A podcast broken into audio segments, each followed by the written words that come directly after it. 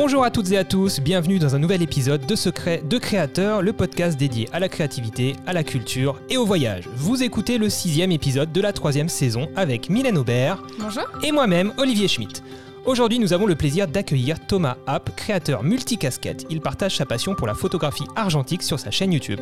L'occasion pour nous de découvrir et redécouvrir ce monde fascinant fait de photos pleines de grains, mais on s'en fout, c'est artistique, de photos surexposées ou sous-exposées, mais on s'en fout, c'est artistique, de photos tellement floues qu'on a du mal à s'en foutre, mais au final, on s'en fout parce que c'est artistique. Bref, remballez vos mégapixels et autofocus. Aujourd'hui, on prend le temps de se tromper, de recommencer, d'économiser son index et surtout d'observer. Parce que, comme dirait Jean-Claude du Club Photo d'ici les Moulineaux, c'est ça la vraie photo. Cet épisode est sponsorisé par la boutique Photo Ciné Comédie. Si vous cherchez un appareil photo, une caméra, un drone, du son, de l'éclairage ou des accessoires, que vous soyez amateur ou professionnel exigeant, vous y trouverez votre bonheur. Photo Ciné Comédie, c'est aussi et surtout des conseils avisés et un service client aux petits oignons. Basé à Montpellier, leur équipe vous accueille tous les jours de la semaine et livre bien évidemment partout en France via leur site internet photocinécomédie.com, le tout en 24 heures. Et si vous êtes dans le coin de Montpellier, vous avez la possibilité de louer du matériel pour le tester avant de l'acheter. Votre location sera d'ailleurs remboursée si vous décidez d'acheter. Salut Thomas, je te vois, Salut Comment- tous les deux, ça va bien? Je te vois euh, acquiescer tout ce que j'ai pu dire dans l'introduction, un petit peu à charge contre, euh, contre les personnes qui parlent de vraies photos. Ouais, ouais, ouais, bon, moi je mange du second degré au, au petit-déj, donc ça va. Ça va. Bon, bah écoute Thomas, on est très content de, de t'accueillir. Je vais être transparent avec les gens qui nous écoutent tout de suite, de te réaccueillir, puisqu'on avait enregistré. On avait essayé d'enregistrer ce podcast une première fois quand on a fait un échange euh, de boîtier, euh, enfin quand on a fait un échange YouTube en fait. Euh, T'es venu en Alsace, on a fait une vidéo pour ta chaîne, une vidéo pour ma chaîne. On a enregistré un podcast. Malheureusement, le son n'était pas bon et j'ai pas pu publier, mais c'est pour le meilleur, puisqu'aujourd'hui tu arrives dans la saison 3 avec, avec Mylène qui est là, avec plein de nouveautés dans, ce- dans cette saison 3. Donc c'est trop cool. On va pouvoir du coup parler de ta grande passion qui est la photo argentique. Est-ce que tu pourrais déjà te présenter un petit peu plus? Dis-nous un petit peu ce que, ce que tu fais dans la vie, Thomas. Eh ben, moi je m'appelle Thomas App euh, et je suis comédien dans la vie en fait. donc euh, je fais du théâtre, je fais du cinéma et je réalise aussi des films. Et j'ai lancé ma chaîne YouTube il y a un peu plus de 4 ans maintenant en me disant que euh, j'avais envie de partager euh, ma passion de l'argentique en faisant quelques tutos, etc. Et surtout en français, euh, parce qu'il il y avait beaucoup de vidéos en anglais et pas beaucoup de contenu en français sur la photo argentique à ce moment-là. Et ça a été une belle aventure jusque-là et je suis content de continuer de présenter mes projets sur YouTube. Alors sur ta chaîne YouTube, on retrouve quoi? On retrouve bah, ce qu'on a fait ensemble, c'était un concept que tu as, qui est un des principaux, un des ça. plus gros concepts que tu as, qui est un échange de boîtiers argentiques. Donc tu invites des créateurs, des gens qui font de la photo argentique, et tu échanges un de tes boîtiers avec un de euh, leurs boîtiers, c'est ça hein? Exactement, en fait, euh, au départ, euh, la chaîne YouTube, j'ai commencé par un peu euh, des tutos simples, on va dire, sur la photo, quelques reviews pellicules, et à un moment donné m'est venue cette idée de- d'échanger des boîtiers, parce qu'on n'a pas toujours l'occasion d'avoir les mains sur des beaux boîtiers comme le Hasselblad 503 CW que tu as.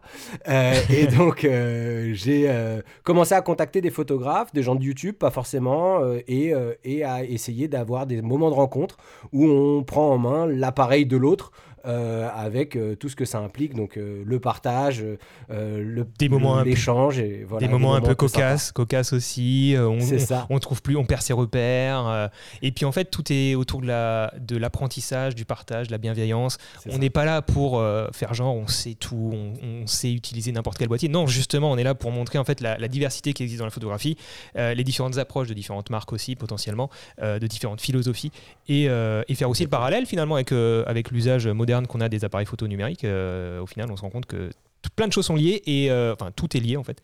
Et, euh, on, va, en parler sans doute enfin on va en parler pendant pendant ce podcast. Et je retiens une chose de ce que tu as dit tout à l'heure. Tu as fait des reviews de pellicules. On peut faire des reviews de pellicules. C'est à dire que tu tiens une vidéo de 20 minutes sur une pellicule c'est ça que tu en train de me dire? Exactement, exactement. Bah, c'est des, c'est des tests. Après, euh, voilà, quelles sont les caractéristiques de cette pellicule, les ISO, le noir et blanc, machin.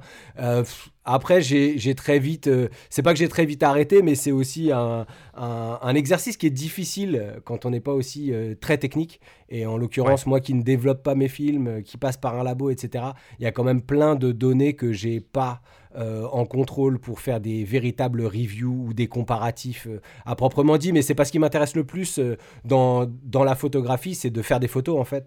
Et, et finalement, ce que tu disais tout à l'heure par rapport au fait qu'on fait pas de, on sait pas tout sur tout, c'était aussi pour ça que je voulais faire les échanges parce que chaque boîtier nous met à l'épreuve en fait et, euh, et chaque nouveau euh, Ouais. chaque nouvelle prise en main nous met à l'épreuve et j'avais pas envie non plus euh, de faire un truc d'élite j'avais envie de pouvoir montrer que bah, on peut faire des photos cool avec un point and shoot et échanger un point and shoot avec un Mamiya enfin voilà et, et de faire des échanges un peu improbables comme ça Je mettrai les liens vers ces vidéos, dans, vers les deux vidéos dans, dans la description du podcast. D'ailleurs, juste, je fais un petit rappel pour les gens qui nous écoutent. C'est trop cool parce que on a de plus en plus de partages sur Instagram quand vous nous écoutez. Franchement, continuez à le faire. Si vous nous écoutez là, partagez une petite story. Euh, Montrez-nous que vous écoutez le podcast, ça nous fait super plaisir euh, parce qu'on euh, travaille de dingue avec Mylène pour cette saison 3 et on est trop trop content de, voir vos retours. Donc n'hésitez pas à mettre un petit commentaire. Euh, si vous êtes sur Spotify ou sur Apple Podcast, vous pouvez mettre une note, un, un commentaire et vous pouvez bien sûr partager tout ça. Franchement, ça fait trop trop plaisir. Donc merci aux personnes qui font ça. Thomas, ouais, donc je mettrai les liens vers, vers les vidéos dans la description. Sur ta chaîne, donc on a fait un échange de boîtiers et sur ma chaîne, on a fait des défis. On tirait un petit papier et puis on devait faire une photo dans un thème donné. Euh, et euh, effectivement, typiquement, on est tombé sur de la, suri- de la double exposition. Et bah, ça illustre bien euh, la problématique, c'est que j'ai totalement oublié, moi, de, de, de faire une surexposition. Je pensais, euh, d'une une double exposition, je pensais en faire une. Bref, il y a plein de petites choses qui se passent dans, dans ces vidéos qui sont assez sympas, où on est en difficulté. euh, et, et pour moi, c'est l'essence même de la photo, c'est se mettre en difficulté, c'est apprendre, c'est euh, confronter à de nouveaux sujets, à de nouvelles problématiques artistiques et techniques. Et euh, l'argentique, euh, du coup, ça va être le sujet euh, de l'interview tout à de l'interview, de la grosse discussion tout à l'heure. Ça va être vraiment ça, de, de voir en quoi l'argentique euh, est bénéfique pour toute personne euh, qui souhaite créer du contenu, que ce soit en photo, mais aussi, et je dirais même surtout, en vidéo aujourd'hui, puisque c'est quand même ce qui est vachement à la mode de faire de la vidéo. Euh, écoute Thomas, on va passer au, au premier jeu.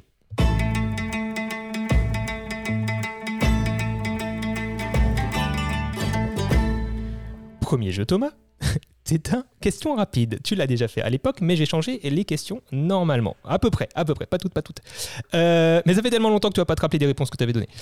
Ton- Thomas, j'ai une mémoire de poisson rouge t'inquiète pas pour ça Thomas, ton projet le plus ambitieux. Euh, faire un documentaire sur le tirage une série documentaire sur le tirage Donc, qui est euh, sorti, hein, c'est ça? Pas du tout faite encore Mais non Attends, je... Non, c'est mon projet le plus ambitieux actuel. Dans, la, dans ma tête, j'aimerais faire une série documentaire sur euh, le tirage. mais qu'est-ce qui est sorti sur ta chaîne il y a pas longtemps? T'avais, t'avais... Ah, ce qui est sorti sur ma chaîne, c'est un, c'est un documentaire, mais il n'y a qu'une seule personne. C'est pas une série. C'est un documentaire de 25 minutes euh, sur euh, Julie Laporte qui fait du tirage grand format euh, à l'agrandisseur, donc chez Cadre en scène, et qui fait en plus du grand format et qui fait de la photo abstraite. Donc c'est hyper, hyper intéressant. Mais c'est effectivement un des projets les plus ambitieux que j'ai fait là, jusque-là. Donc, Mais moi, je suis dans les pro- projets ambitieux qui n'ont pas encore lieu. Genre l'ambition, elle est dans ma tête encore. Donc il y a eu un projet là-dessus qui est sorti, c'est, un des- c'est le projet Ouais. le plus ambitieux, et la suite c'est de faire une série là-dessus. D'accord, ok. Ouais. Euh, c'est, c'est quoi le, le, le- le timing de, de ce projet? Il est déjà euh, sur les... Non, sur les rails, pas encore? Non, il est pas, il est pas encore sur les rails. Il est, euh, on va dire que pour l'instant, il est en développement. Ok, ça va. Et euh, j'ai pas du tout de date parce qu'en fait, j'aimerais le faire correctement et euh, pas forcément, euh, enfin peut-être à destination d'internet, mais même dans l'idéal, franchement, Arte, si vous écoutez, là pour faire une série de documentaires sur le, Bah, eh, pourquoi sur pas? le tirage argentique. Bah Ouais, écoute, on sait, voilà. on sait- on- je ne sais pas toutes les personnes qui écoutent le podcast, peut-être, hein, on verra. Je te le souhaite. Deuxième question rapide, un mot pour décrire la photo argentique. Un seul mot. Expression. Ah, cool. Ok. Ouais, ouais, ouais. Je pense que euh, euh, moi, je vois vachement la photo comme ça, comme un, comme un moyen d'exprimer avec euh, euh, ce qu'on voit à l'extérieur, un peu ce qu'on a à l'intérieur, quoi. C'est une espèce de truc un peu, un peu, un peu Hmm, mystique comme ça. carrément une introspection, tu vois. Ouais, une, c'est une vision ouais. intéressante. Ouais, Mm. ça me plaît. Euh, troisième question rapide, ton budget mensuel pour faire de la photo argentique? J'en sais rien si c'est une bonne question. Alors, vous le voyez Et pas, là, mais il fait des que je gère pas du yeux. tout mes comptes. Bon alors, euh, dis... Euh, est-ce que, en fait, la, Euh, la- question je pense derrière... entre, entre 200 et 300 euros par mois. D'accord. Pour en faire de façon relativement quotidienne, quoi. Ouais, on va dire ça. On va dire ça, ouais. C'était Ouais, plus pour en, faire, pour en faire très régulièrement. C'était pas trop de- l'idée c'était pas trop de connaître tes comptes, tu vois, c'était plus de, de donner une idée aux gens parce que beaucoup de personnes se posent la question de l'argent, euh, du coût euh, de l'argentique. C'est quand même une question qui revient souvent. Euh, De oui, ça doit coûter cher, la pellicule ça doit coûter cher, le développement ça doit coûter cher. Euh, oui, dans l'absolu, c'est vrai quand même, hein, je pense. Enfin, C'est vrai, c'est vrai, c'est vrai. Non, c'est ré- c'est c'est réel parce que les prix des pellicules ont augmenté, les labos montent leur prix aussi maintenant parce qu'il y a vraiment beaucoup de demandes. Et en fait, euh, là, si je fais le calcul un peu à l'appel, parce que effectivement, euh, quand j'achète des pellicules, je les achète en une fois, Ouais. mais je dois acheter environ euh, 100 ou 150 euros de pellicules par euh, mois à peu près. Et après, bah, tu rajoutes le dev, euh, ça double. hein. Pour une pellicule, une pellicule en moyenne, ça coûte combien euh, Enfin, pour du 24 Euh, 36 hein, en moyenne, aujourd'hui, une pellicule, elle coûte entre euh, allez, 9 et Oh 18 euros. Waouh, le- le Avant, délire. les entrées de gamme, elles étaient à 2 balles 50. Maintenant, elles sont à 6 ou 9 balles. Et puis, sur les, euh, sur les pellicules couleur, on a une grosse pénurie en ce moment. Euh, on galère à se- à s'approvisionner en couleur en entrée de gamme.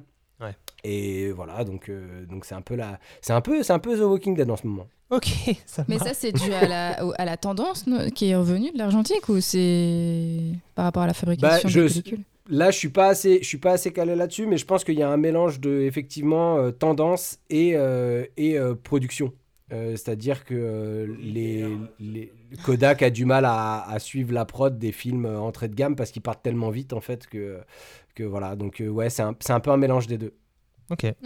Euh, bon, bah écoute, quatrième, euh, bah, bon courage à, à toutes les personnes qui chargent la pellicule couleur, si j'ai bien compris. Euh, C'est ça. quatrième question, rapide. La photo dont tu es le plus fier.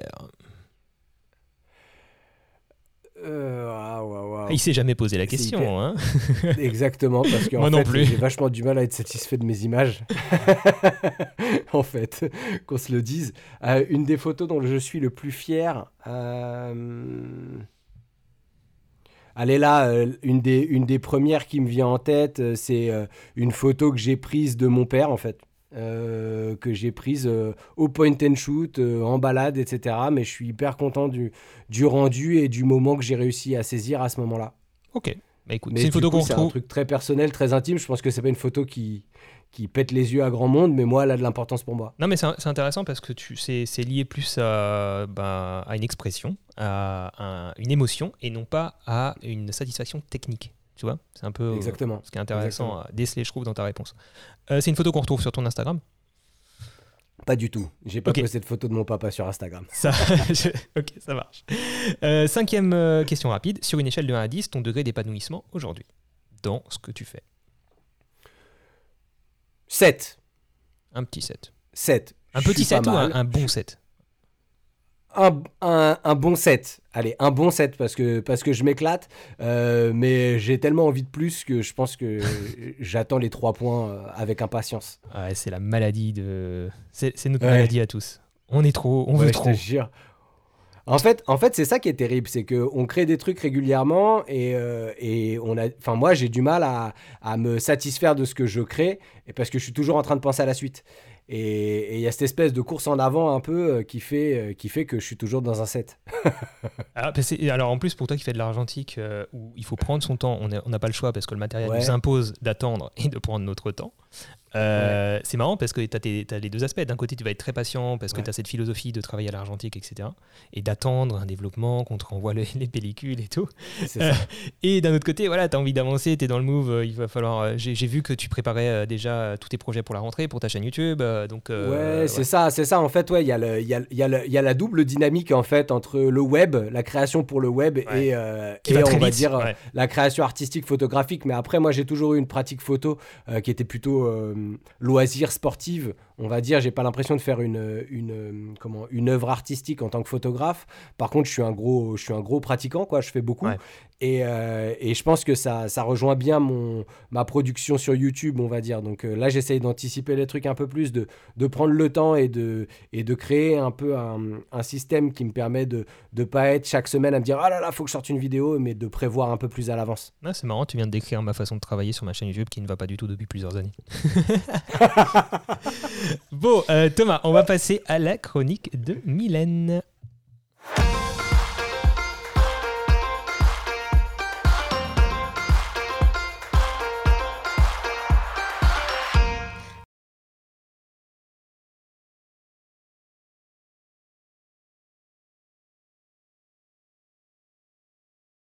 Aujourd'hui, je vais vous parler de photographie pour la première fois dans ce podcast.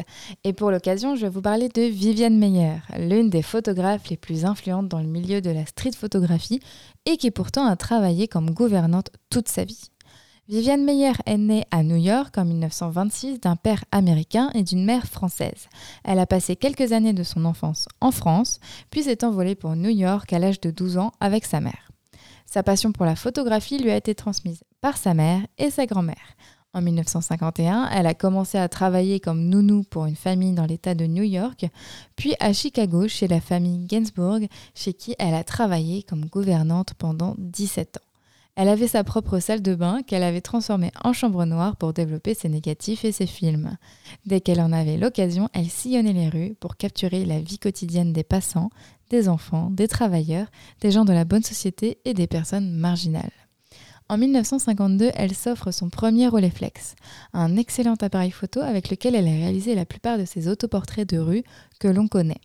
En 1959, elle entreprend un voyage de six mois autour du monde, le Canada, l'Égypte, le Yémen, l'Italie, Bangkok et en France, dans le département des Hautes-Alpes, qu'il l'a vu grandir et qu'elle a sillonné à vélo.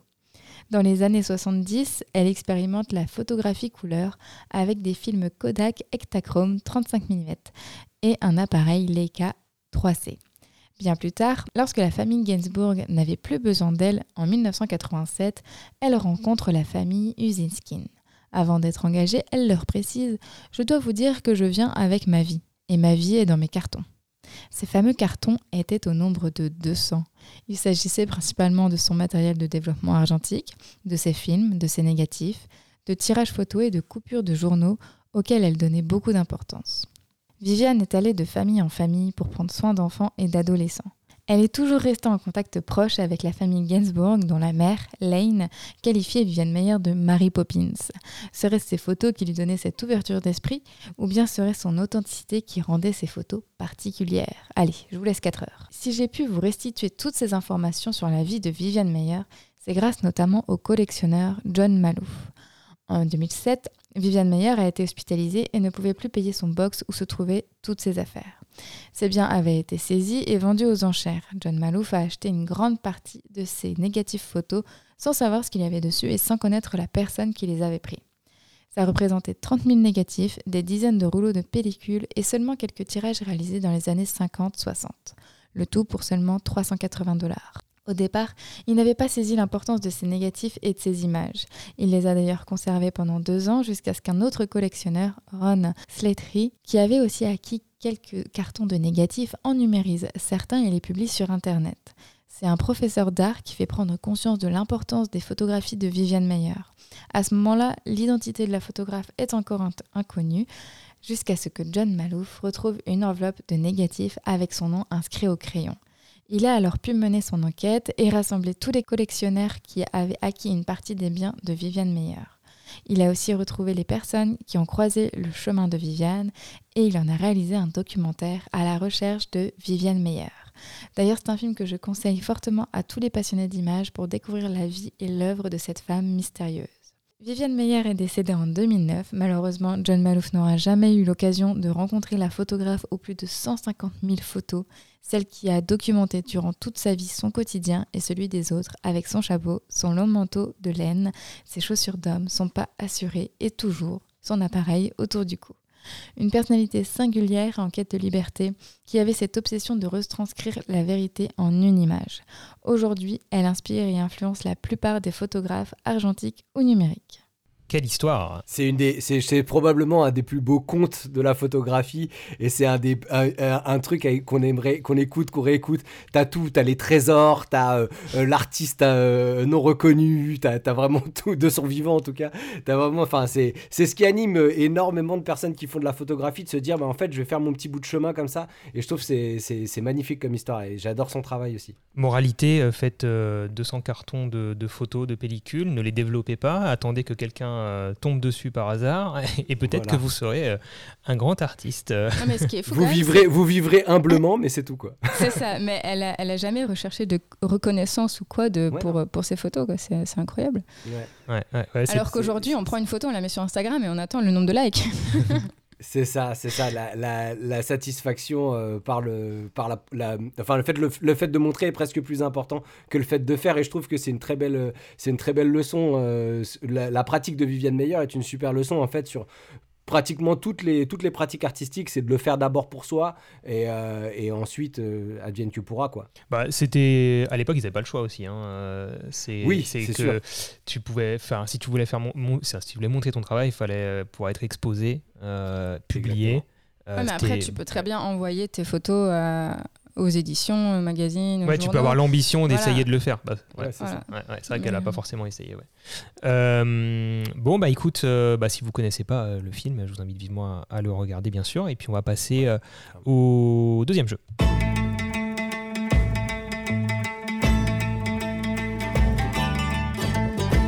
Petit, tu préfères, euh, Thomas? Tu préfères Je t'en ai préparé quelques-uns. Là, ça va être sympathique. euh, Tu vas. Je pense qu'il y aura du tac au tac, il y aura du, il y aura de l'hésitation, du suspense. Euh, premier, tu préfères Je crois que j'avais déjà posé cette question la dernière fois, mais c'est pas grave. Ça a peut-être changé depuis. Euh, couleur ou noir et blanc? Ah, noir et blanc.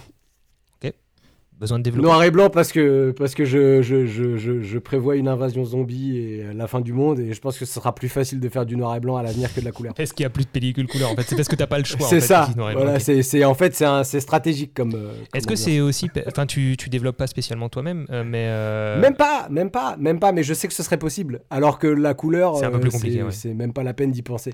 Ok. Euh, 200 ISO ou 1600 ISO? Attends, excuse-moi, ça, a- bugué. 200 ou combien? Ou, ou 1600 Genre à vie, tu vois. Genre à vie, plus que 200 ou plus que 1600 à vie.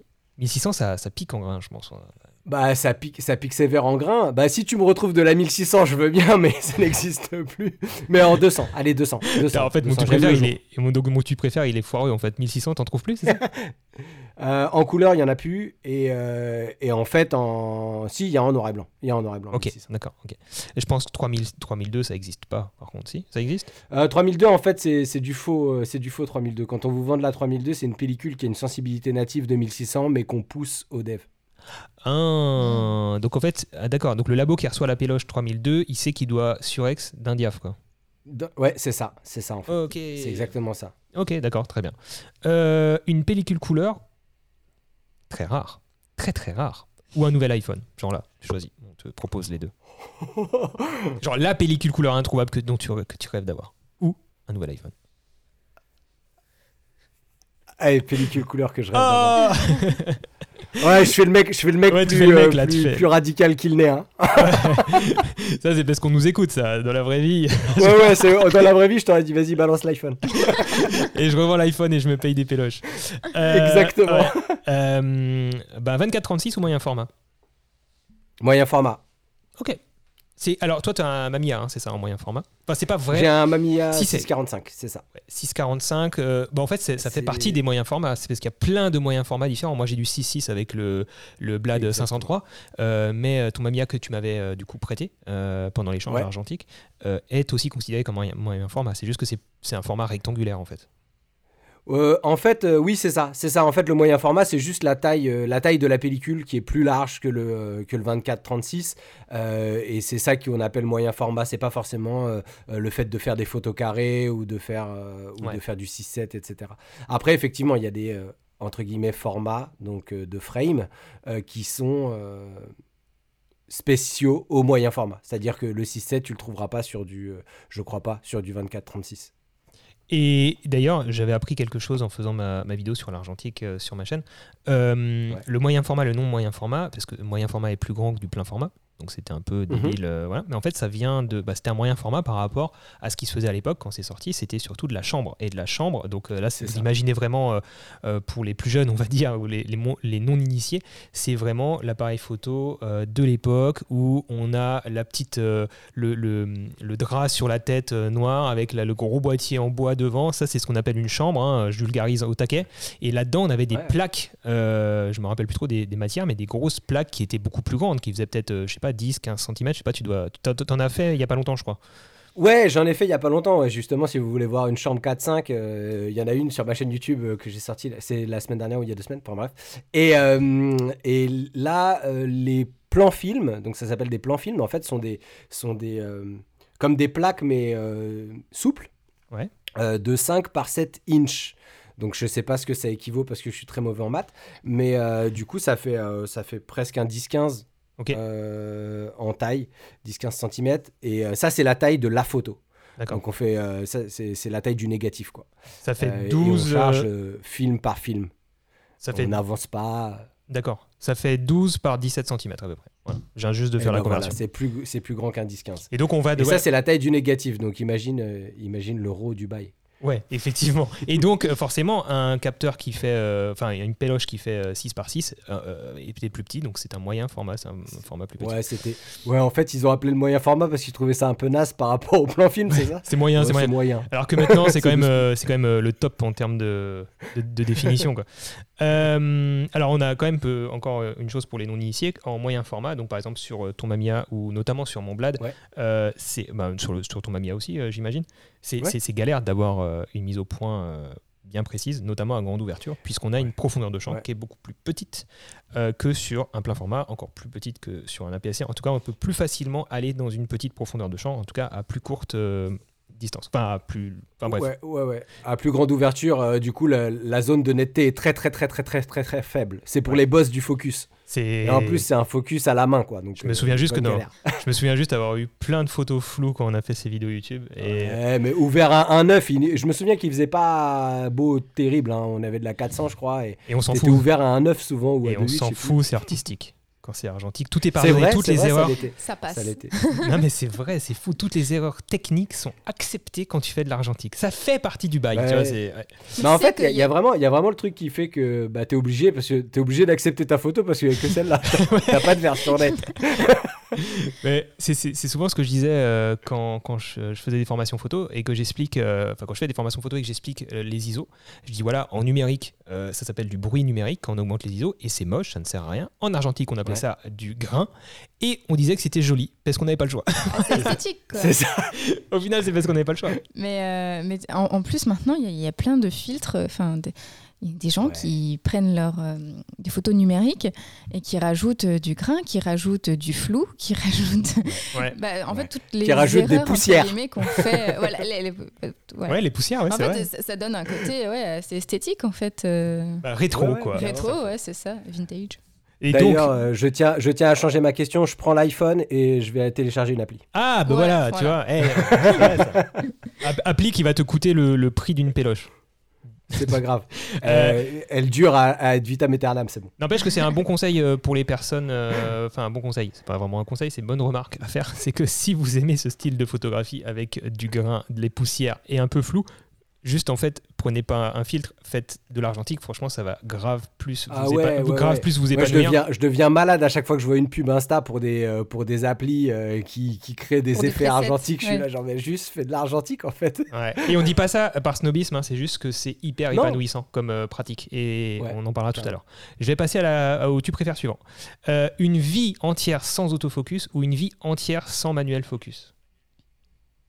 Sachant que tu fais Euh, aussi. Une vie, en- ouais, vas-y, ouais, Ça- une vie entière euh, sans autofocus, moi. Ok, sachant que tu fais aussi de la. Attends, T'es aussi attends. vidéaste, t'es aussi vidéaste. Et je- j'englobe euh, tout ça dedans. hein. Ouais, ouais, ouais. Mais attends, attends, attends. Est-ce que j'ai bien compris?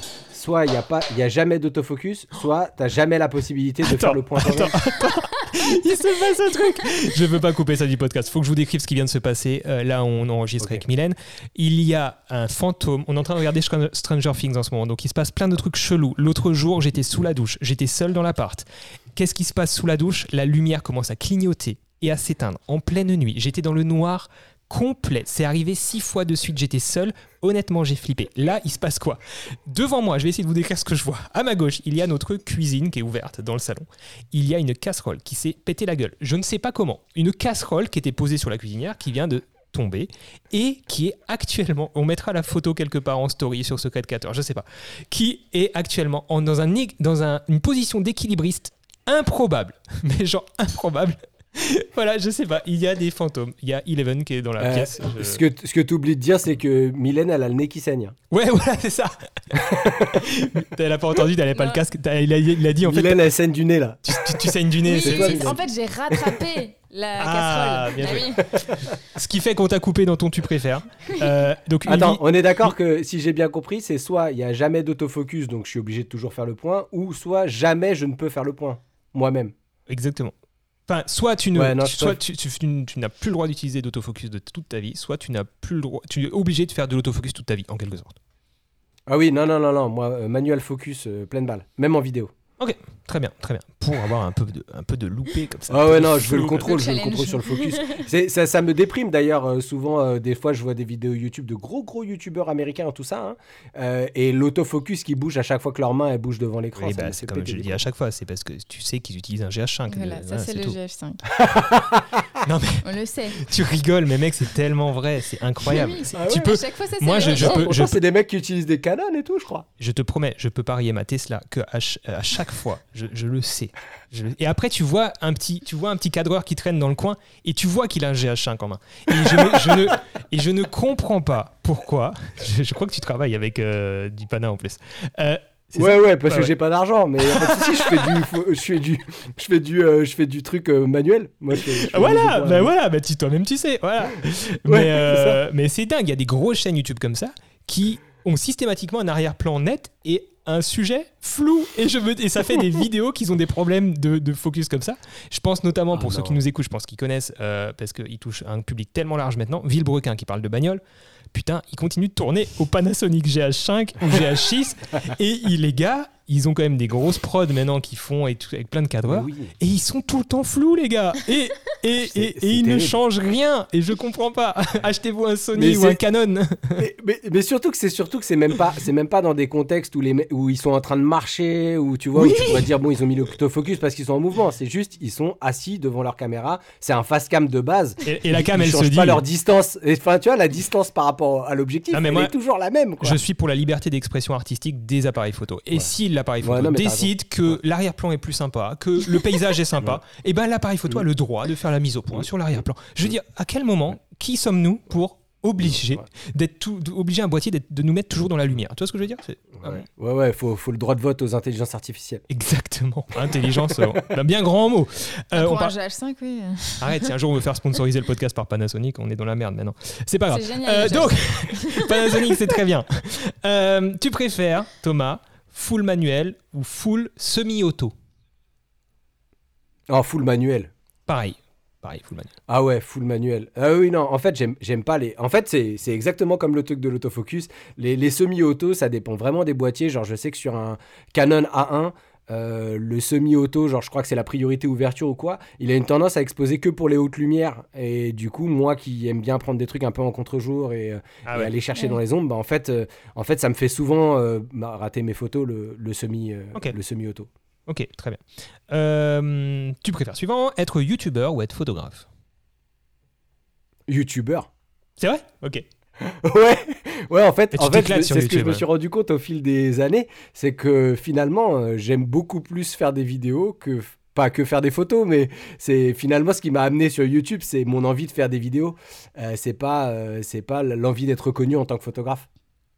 Ah, ok, d'accord, très, très intéressant comme vision. Mm. Euh, mais c'est vrai que tu t'éclates sur sa chaîne YouTube. Tu t'es, t'es Ouais. euh, persévérance, une consistance, enfin je sais pas comment dire, mais euh, ça se dit ça? Une cons- Non, Oui, oui. Consistency. Une constance, Mais pas une consistance. Et une, une constance, ça rien ne va dans ce podcast, c'est pas possible, je ne sais plus parler. Mais on l'enregistre beaucoup trop tôt, c'est pour ça. Euh, c'est ça, c'est que t'es toujours un pied devant l'autre, toujours de- la tête pleine d'idées, et puis t'avances, tu fais tes trucs. T'es es aussi, euh, bah t'es pas seul, hein, t'es es avec Maxime aussi, qui est ton cadreur Ouais. et monteur, enfin en partie, parce que Ouais. je pense que tu cadres. Maintenant, il est monteur. Maintenant, il est monteur. Euh, Je lui ai fait monter quelques vidéos là. Je commence à, je commence à un peu déléguer parce que euh, j'essaye d'avancer justement et qu'il y a un certain nombre de choses que je peux plus faire tout seul. Et j'aimerais agrandir un peu l'équipe et tout. Donc ouais, effectivement, j'ai toujours un peu un, euh, j'ai toujours, je suis toujours un peu dans mon set. Donc euh, je cherche, je cherche la, la progression, toujours la progression. Et je vais le faire pour toi, c'est le moment un petit peu promo quand même pour toi parce que Grave. tu, te, tu comptes beaucoup sur le soutien de ta communauté. Euh, donc si jamais Ouais. vous appréciez le travail de Thomas, n'hésitez pas à bah, déjà bien découvrir son travail pour voir s'il vous Ouais. plaît, s'il vous inspire. Et s'il vous inspire et qu'il vous motive, peut-être que vous pouvez, que vous aurez l'envie de le soutenir sur Tipeee, hein, je crois c'est ça. Ouais, c'est ça, j'ai une page Tipeee. Et là, euh, ce que je disais, c'est que depuis euh, bah là, la dernière vidéo qui, qui sortira euh, la semaine prochaine, et ben en fait, euh, j'ai pu me dire bah, je prends ce qu'il y a sur Tipeee et je peux payer Maxime pour un peu de montage. Ouais. Et c'est ce qui t'a permis ça, aussi ça de. me permet, et c'est- ce qui m'a permis de venir te voir, Ouais. c'est ce qui m'a permis d'aller en Belgique euh, euh, en janvier. Euh, J'essaye en fait comme ça de, de- de rassembler un petit peu mes petits euros et, et de pouvoir couvrir les frais qui sont engagés dans mon envie un peu d'aller explorer la France. Alors, pour, je fais un appel. l'argentique. Je fais un appel un peu plus précis pour toutes les personnes de ma communauté qui écoutent ce podcast. Je vous parle directement de, de Olivier Schmitt à vous. Si vous aimez Sony, envoyez des sous à Thomas pour qu'il s'achète un boîtier Sony et que ses vidéos soient nettes. non, je plaisante, tes vidéos sont nettes. Mais- Il tape dans les. Mais moi je prends, hein, je prends les optiques Sony. Faites-lui découvrir la lumière, faites-lui découvrir mais oui. la netteté. Faites-moi découvrir le euh, si- euh, combien 12 800 ISO sans, sans bruit. Exactement, un petit A7S3. Euh, dernier, tu préfères chien ou chat? Rien à voir avec la photo. Hmm. Chien, chien. Ah, Chien. allez, raconte. Bah écoute, euh, moi j'ai adopté, on a adopté une chienne il y a quelques mois maintenant, euh, qui s'appelle Jenna, elle a 5 ans et elle est trop géniale. Voilà. c'est quoi sa petite, c'est quoi sa petite histoire très rapidement? Elle est, elle est, tu l'as, vous l'avez trouvée à la SPA, c'est est- ça? Non, c'était pas la SPA, c'était une asso. Euh, Ah elle était en famille d'accueil en fait. Euh, et euh, ça faisait un an et demi qu'elle était en famille d'accueil suite au décès de son maître. Et en fait, euh, la, fa- ça- la- la famille de son ancien maître ne pouvait pas la garder. Et elle était en famille d'accueil. Et nous, on l'a vu sur. euh, on a vu sa page. On a vu son Insta en fait. Et euh, on l'a trouvé trop stylé. Et, euh, et on venait de s'installer à Saint-Nazaire. On n'était pas encore euh, euh, tout à fait euh, voilà, bien installé, sûr qu'on voulait rester là et tout. Et là, il y a un an plus tard, en fait, on a, on a lancé l'adoption, on l'a rencontrée. Et euh, là, Ah oui. on, est, euh, on est en plein milieu des phases d'éducation canine et euh, on kiffe. Elle a fait énormément de progrès et c'est c'est du love euh, non-stop. Et j'ai toujours préféré les chiens aux chats. Ok, trop bien. Mais on peut la voir sur ton Insta, hein. souvent en story. euh, Oui, oui, oui, ouais, ouais. oui, oui, oui. Elle est souvent en story. Ouais. Rappel- Rappelle-nous ton Instagram. euh, c'est c'est Thomas App, tout simplement. Thomas euh, tiré du bas app. APP. Voilà, comme le début d'appareil APP. photo. Ok. Ça vient de là, j'imagine. Comme le début de, comme le début de Apolaire, comme mon nom de famille. Ah oui, c'est vrai aussi. Je voyais appareil ouais, ouais. Ouais, non, non. c'est. En fait, faut pas chercher drôle. trop loin. C'est ouais. Euh, ok, super. Ben, on va passer à, à la chronique euh, musicale, Mylène. La pause musicale. La pause musicale. Oh, ça va. hein. Alors tout d'abord, je Ah, vous je croyais qu'elle allait nous donner tous ses albums euh, favoris. Allez, c'est parti. Alors tout d'abord, je, refais un appel aux jeunes talents. Si vous êtes artiste indépendant et que vous souhaitez que l'on diffuse un de vos morceaux, envoyez-nous un message sur l'Instagram Secret Créateur au pluriel pour qu'on partage vos musiques. Aujourd'hui, nous allons découvrir le groupe Premier Métro. Premier Métro, c'est un groupe de quatre jeunes hommes avec des paillettes sous les yeux qui vont vous rendre nostalgique à souhait. Avec des sons rétro-pop, ils mettent en musique cette mélancolie des fins de soirée les plus folles qui vous menaient jusqu'à prendre le premier métro de la matinée pour rentrer. Leur énergie va vous happer et vous renvoyer là où vous vous sentiez les plus invincibles. Je profite de cette pause musicale en même temps pour vous inviter à aller jeter un œil au travail de Thomas. Donc sur Instagram, c'est Thomas-du-bas app, app. Nous allons écouter La nuit de Premier Métro maintenant.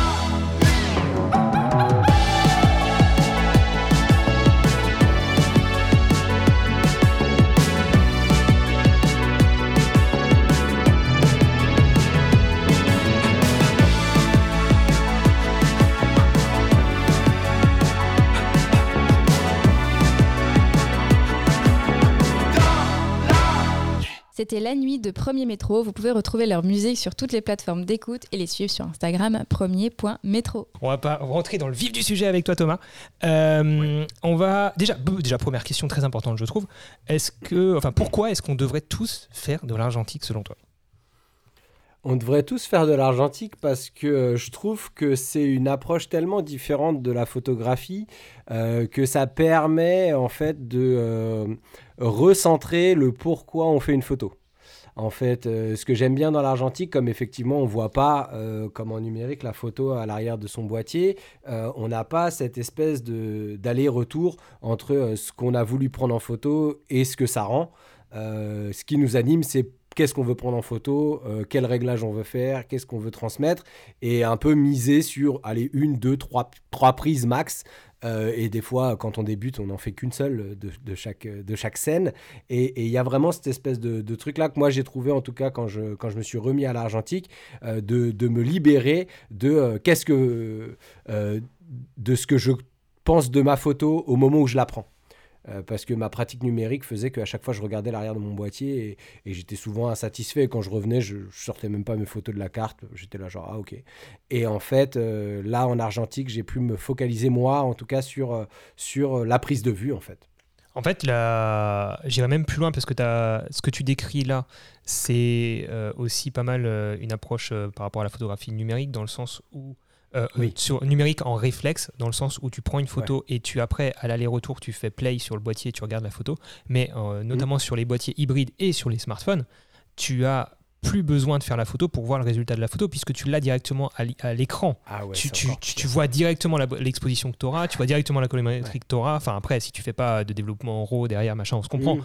Mais je veux dire, as, vu que tu as une visée électronique où tu as le résultat final avant même d'avoir appuyé sur le déclencheur, c'est. Tu vois, tu n'as même plus euh, cette visée euh, réelle. Alors, effectivement. C'est euh, pour te dire à, à quel moment moi j'ai arrêté la j'ai arrêté la photo numérique parce qu'il n'y avait pas d'hybride quand j'en faisais. Oui, voilà, c'est ça, c'est ça. mais mais alors moi je suis moi je, je suis un grand fanatique de d'hybride, de technologie, de Mhm. boîtier réflexe aussi à l'époque. Bref, enfin réflexe numérique et bien sûr réflexe argentique. donc je trouve que chaque chaque techno a ses avantages. C'est juste une évolution technologique. Mais voilà, le, le conseil effectivement, euh, c'est clairement de, de, replonger dans l'argentique ou de plonger dans l'argentique pour juste s'imprégner des fondamentaux de la base de ce qu'est la photo euh, et surtout pour bien se rendre compte qu'il n'y a pas de vraie photo, il n'y a que plusieurs interprétations et expressions, tu l'as dit tout à l'heure, d'un sujet, d'une lumière, d'un environnement et que chaque personne aura sa vision, sa façon de voir les choses.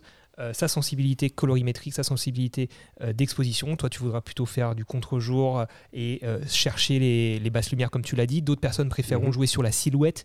Pourtant, ce sera le même sujet et les deux, Mhm. les deux photos seront auront la même valeur quelque part. C'est tout est subjectif et c'est ça qu'apporte, je trouve, l'argentique. C'est une certaine, euh, enfin, ça devrait apporter ça, c'est une certaine euh, vision beaucoup plus euh, simple de euh, de la photo et pas aussi euh, parfois. Je, je commence à m'embrouiller dans mon explication, mais voilà, il y a Non, pas. mais je vois très bien. Tu vois ce que tu vois là où je veux en venir. Je vois très bien ce que tu veux dire, et puis je rajouterais, bon, au-delà de, au-delà des contraintes de prise de vue, euh, ce que décrivait Mylène tout à l'heure avec le, le, le, parcours de Viviane Meyer, etc. Il y a un peu, y a un peu ces petits rituels qui, qui viennent s'ajouter à ça. Euh, on se pose la question de quelle pellicule on emmène avec soi avant de sortir euh, faire des photos. On la charge, on la rembobine. Si on développe soi-même, bah, on a un temps où on va développer soi-même, ou alors on dépose les pellicules au labo, puis on va les récupérer. Enfin, il y a un petit peu tout un, toute une routine Mm. euh, de, de la photo argentique qui, qui, qui remet un peu, euh, qui remet un peu dans le, dans le temps euh, présent, quoi. C'est, c'est, je dirais que bon, c'est peut-être une réaction à chaud, mais qu'aujourd'hui, effectivement, avec tous les outils numériques, notamment les smartphones, on va faire une photo pour la partager, alors qu'à l'époque, on faisait, enfin à l'époque avec, les, avec l'argentique notamment, on fait une photo pour faire de la photo. Enfin, Ah oui, c'est ça. Tu- tu- De toute façon, c'était mieux avant. hein. Non, je déconne. mais, euh, mais, mais effectivement, c'est exactement ça. Et moi, c'est- moi, c'est quelque chose que je retrouve des gens, euh, des gens qui se sont mis à l'argentique euh, euh, récemment et qui m'envoient des messages ou quoi. Il y a vraiment cette espèce de truc, genre en fait, ils se sont créés un- un- une nouvelle, une nouvelle habitude, un, un nouveau petit, un nouveau petit endroit de trésor, quoi, de petites routines, de petites choses qu'on aime bien faire et qui font que, ah là là, c'est quand même, c'est à la fois un dilemme, à la fois kiffant de partir soit avec trop de boîtiers, soit avec euh, euh, trop de pellicules et pas shooter la moitié, ou alors justement emmener cette pellicule qu'on n'a jamais shooté avec soi. Enfin, il y a- Ouais. il y, a plein de petites, euh, petites, petits, petits trucs un peu de l'enfance, moi que j'aime beaucoup là-dedans. Et je dirais que c'est aussi une nouvelle identité artistique qu'on va potentiellement se créer à travers un nouvel outil comme l'argentique. Euh, nouvel outil, Carrément. argentique, c'est deux mots qui vont pas ensemble. Mais euh, avec cette nouvelle approche euh, de l'argentique, C'est ça. c'est de, on va, on va, on va potentiellement avoir envie de faire d'autres choses que ce qu'on faisait en numérique. D'une différente manière, forcément, parce qu'on est obligé, technologiquement parlant, Ouais. mais aussi parce que, voilà, artistiquement, on, on se met dans un mood, euh, une ambiance euh, différente, euh, beaucoup plus sur la temporalité, sur la patience, etc.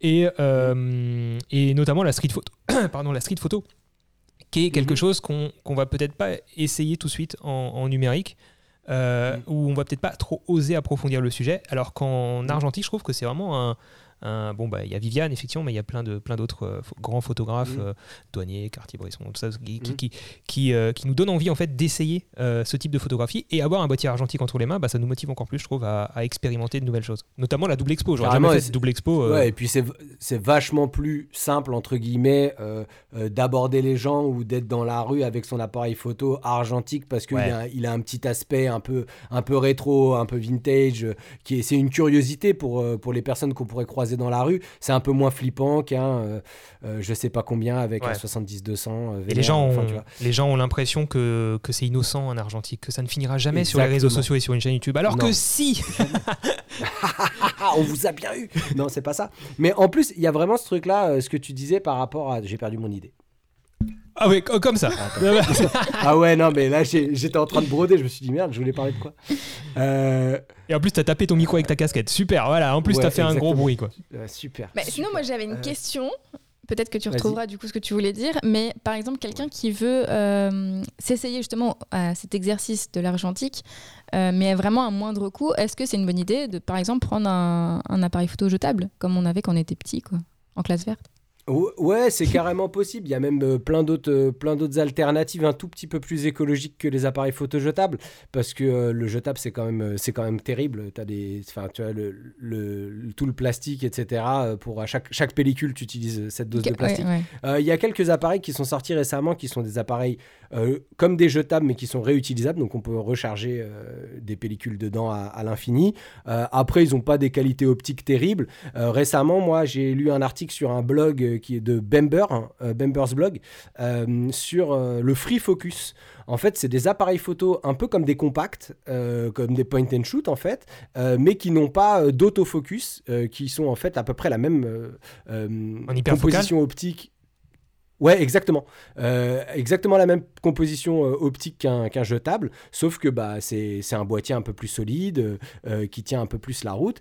Donc, aller vers du free focus, ça peut être, ça peut être tout à fait free focus ou point and shoot, ça peut être un bon pas vers l'argentique. Après, ça dépend vraiment moi, quand on me dit ouais, tu conseilles quel appareil pour débuter, euh, je sais pas trop quoi répondre parce que ça dépend vraiment de ce que veut faire la personne. Si la personne veut euh, améliorer ses compétences euh, de prise de vue en photo, je dirais d'aller vers un réflexe. Si la personne veut plutôt faire des photos de soirée et juste avoir un appareil un peu sympa à emmener en vacances, je dirais point and shoot. Ça dépend vraiment de qui veut faire quoi avec, euh, avec la photo. Tu me coupes l'herbe sous le pied par rapport à ma question, euh, mes Ah, questions d'après, mais c'est pas grave.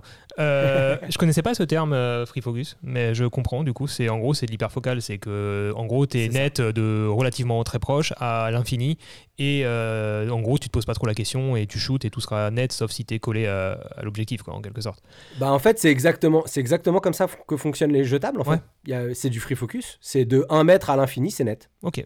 Euh, par contre, avec ce type de, de boîtier, point and shoot, euh, etc., euh, on va dire que bon, tu fais de l'argentique, t'es content, euh, mais tu règles rien, quoi.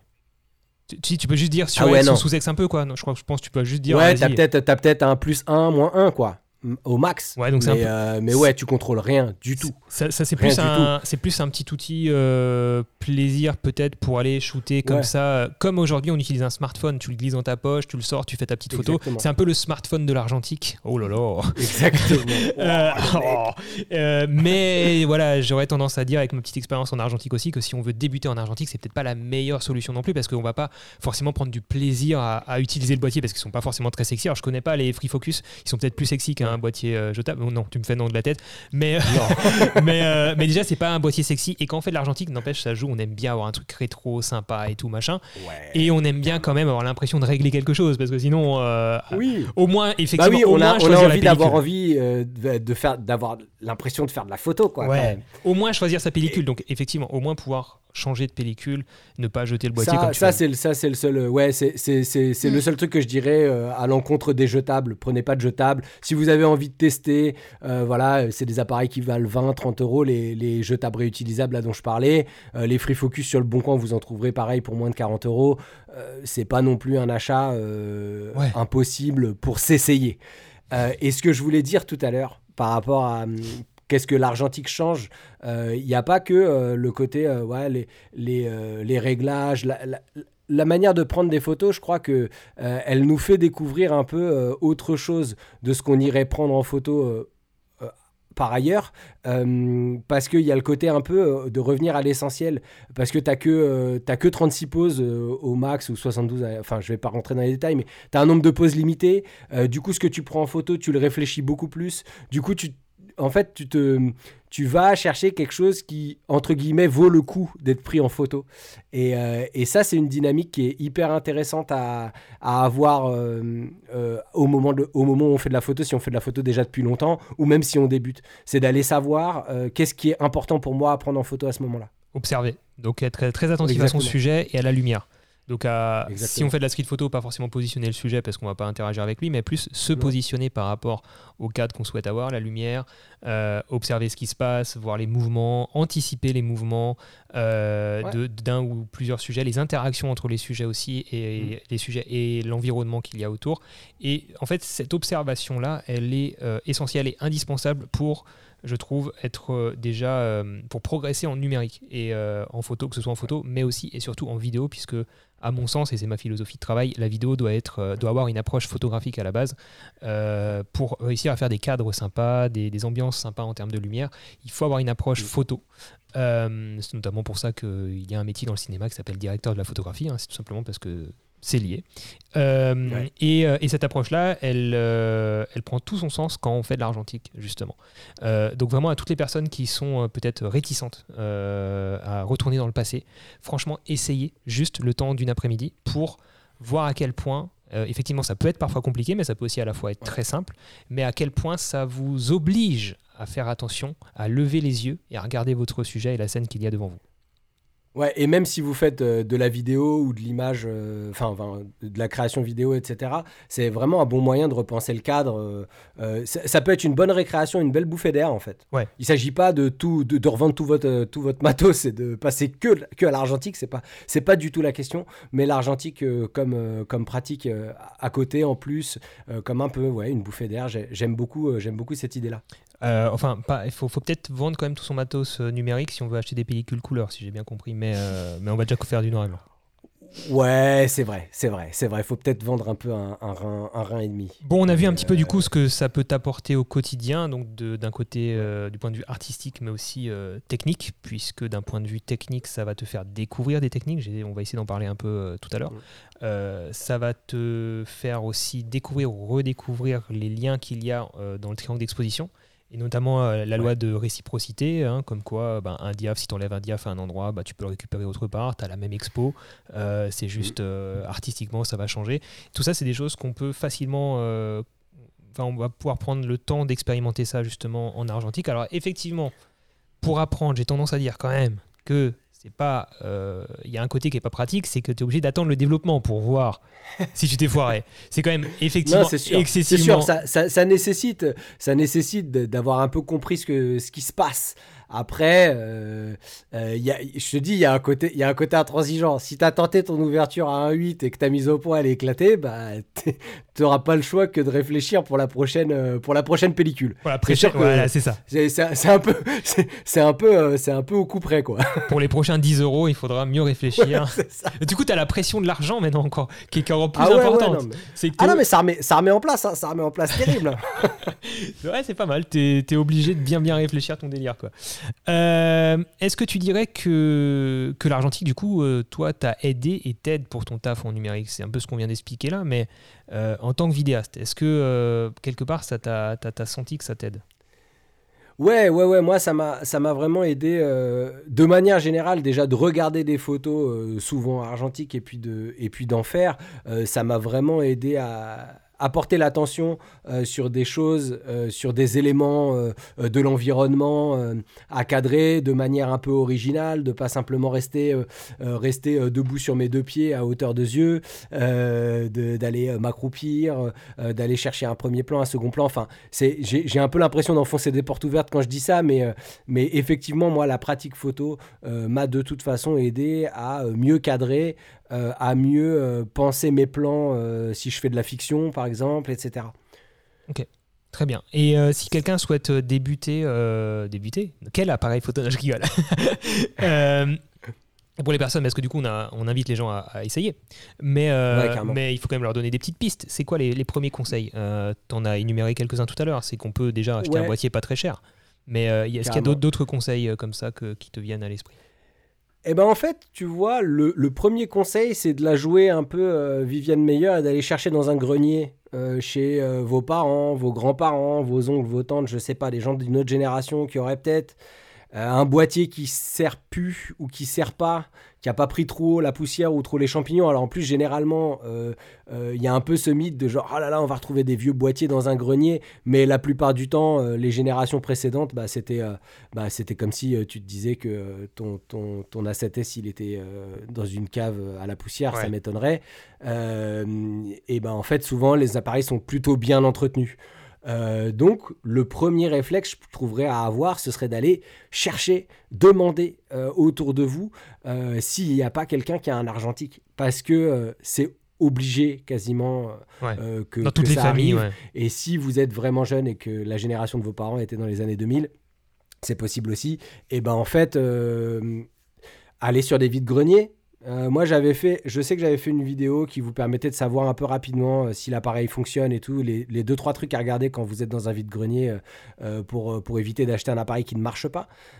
Ça, c'est possible aussi. À moindre coût, vous pourrez trouver des appareils bien là. Et puis sinon, bah, Internet est votre ami. Il y a, le Bon Coin, c'est quand même encore un peu, un peu sécurisé. eBay aussi. Voilà, pour trouver des boîtiers. Et ça, je dirais, si vous voulez commencer, commencez avec du 24-36, donc du 35 mm, c'est la même chose. Euh, ça vous permettra de, de faire le plus de photos. Et puis, c'est quand même les, les pellicules les plus, euh, Les plus répandues, public, ouais. les plus répandues. Voilà. On en trouve même Facilement à- à trouver. Où que vous soyez en France, vous allez pouvoir trouver du 35 mm. Du moyen format, c'est un peu plus. Est-ce qu'on trouve toujours des, des pellicules de base, mais vraiment pas très épanouissantes, je pense, mais pour débuter, à Cora, Carrefour, tout ça à l'époque Enfin, est-ce qu'on en- C'est pas dit ça. hein. Ouais, il y en a, il y en Si, a. il y en a, ouais. Y, a- il y a- il y a des belles vannes sur Twitter, sur euh, même la Fnac. Il y a des, il y a de l'argentique à la Fnac, mais euh, à des prix improbables. Euh, mais oui, Ah. vous pouvez en trouver. Moi, je sais que pendant le confinement, j'ai trouvé des pellicules à Carrefour City ou des trucs comme ça. Tu, tu peux dropper quelques noms, mais tu, euh, tu achètes où tes pellicules?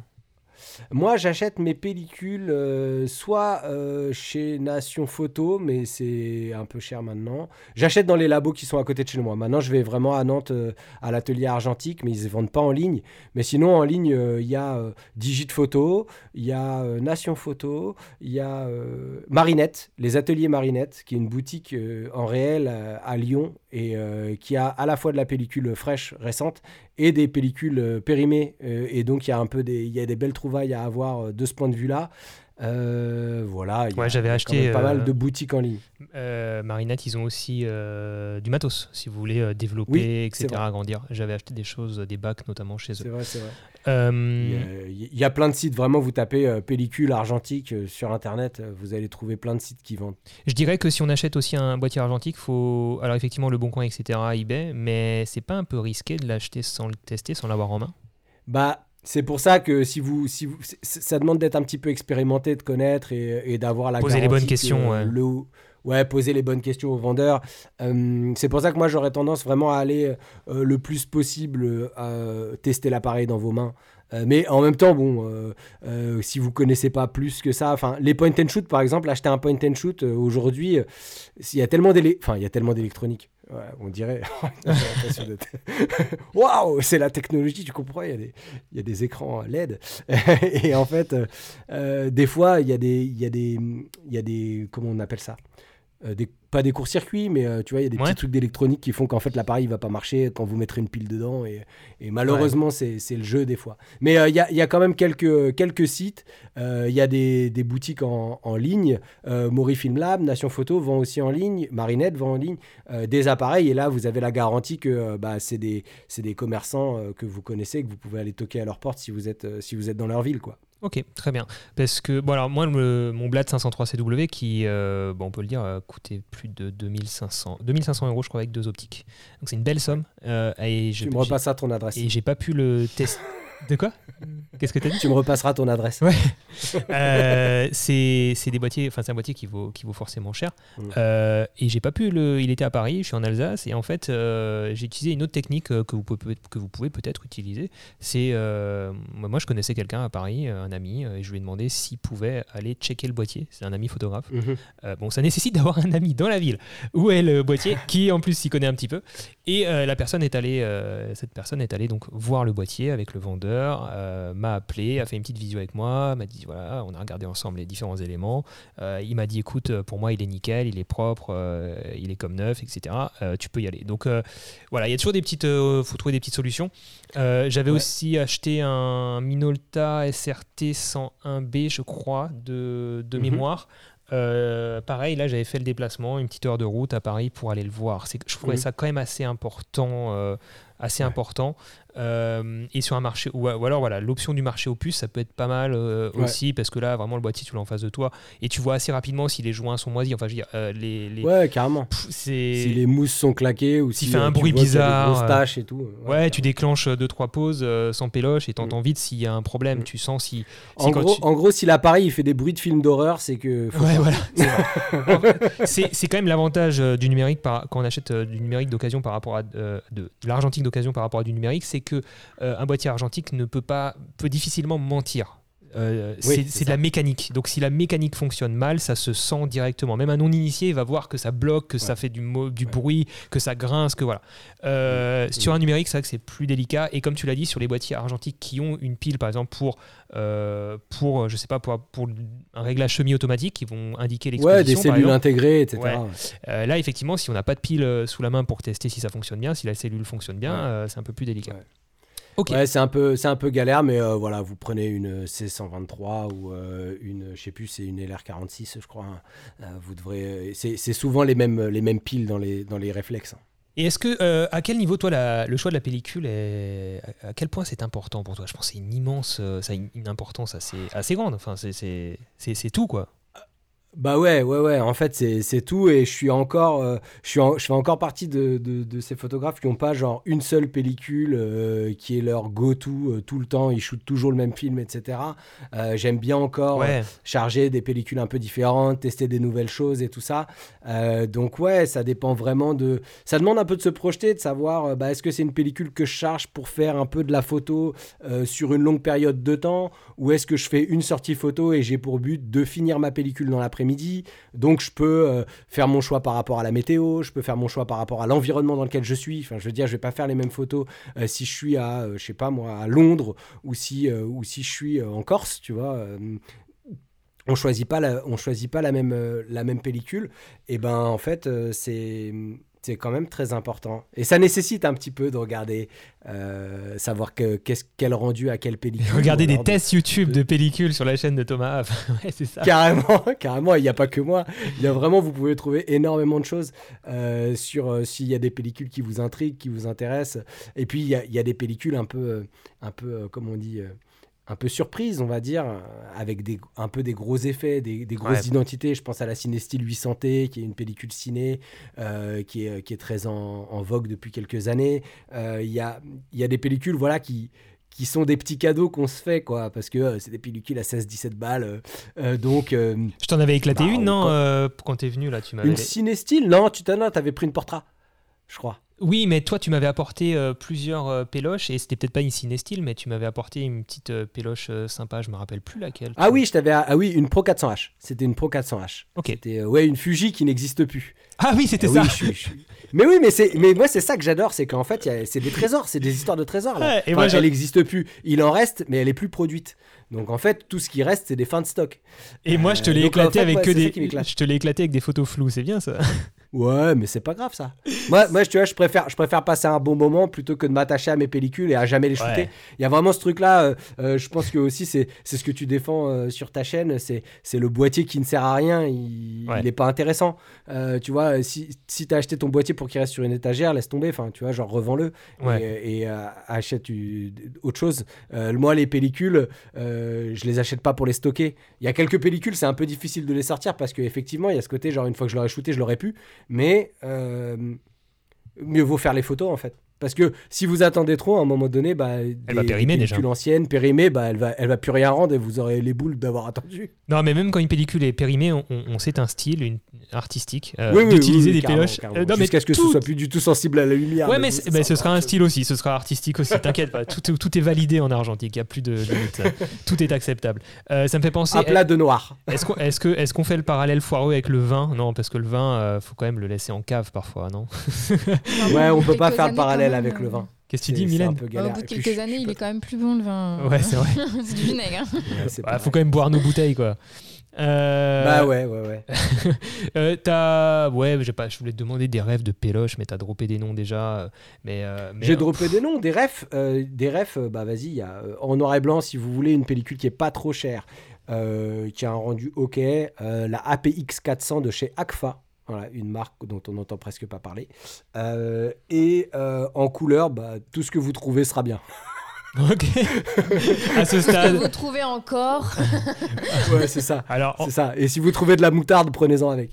Alors, en- en- nous enregistrons ce podcast en juillet 2022. Si vous nous écoutez en 2025, 2030 et que vous avez de la pellicule couleur à Et de foison à 2 euros la péloche, laissez un petit commentaire, taguez-nous sur Instagram pour nous le dire et que on soit dégoûté dans le futur. plus. Ouais, c'est ça.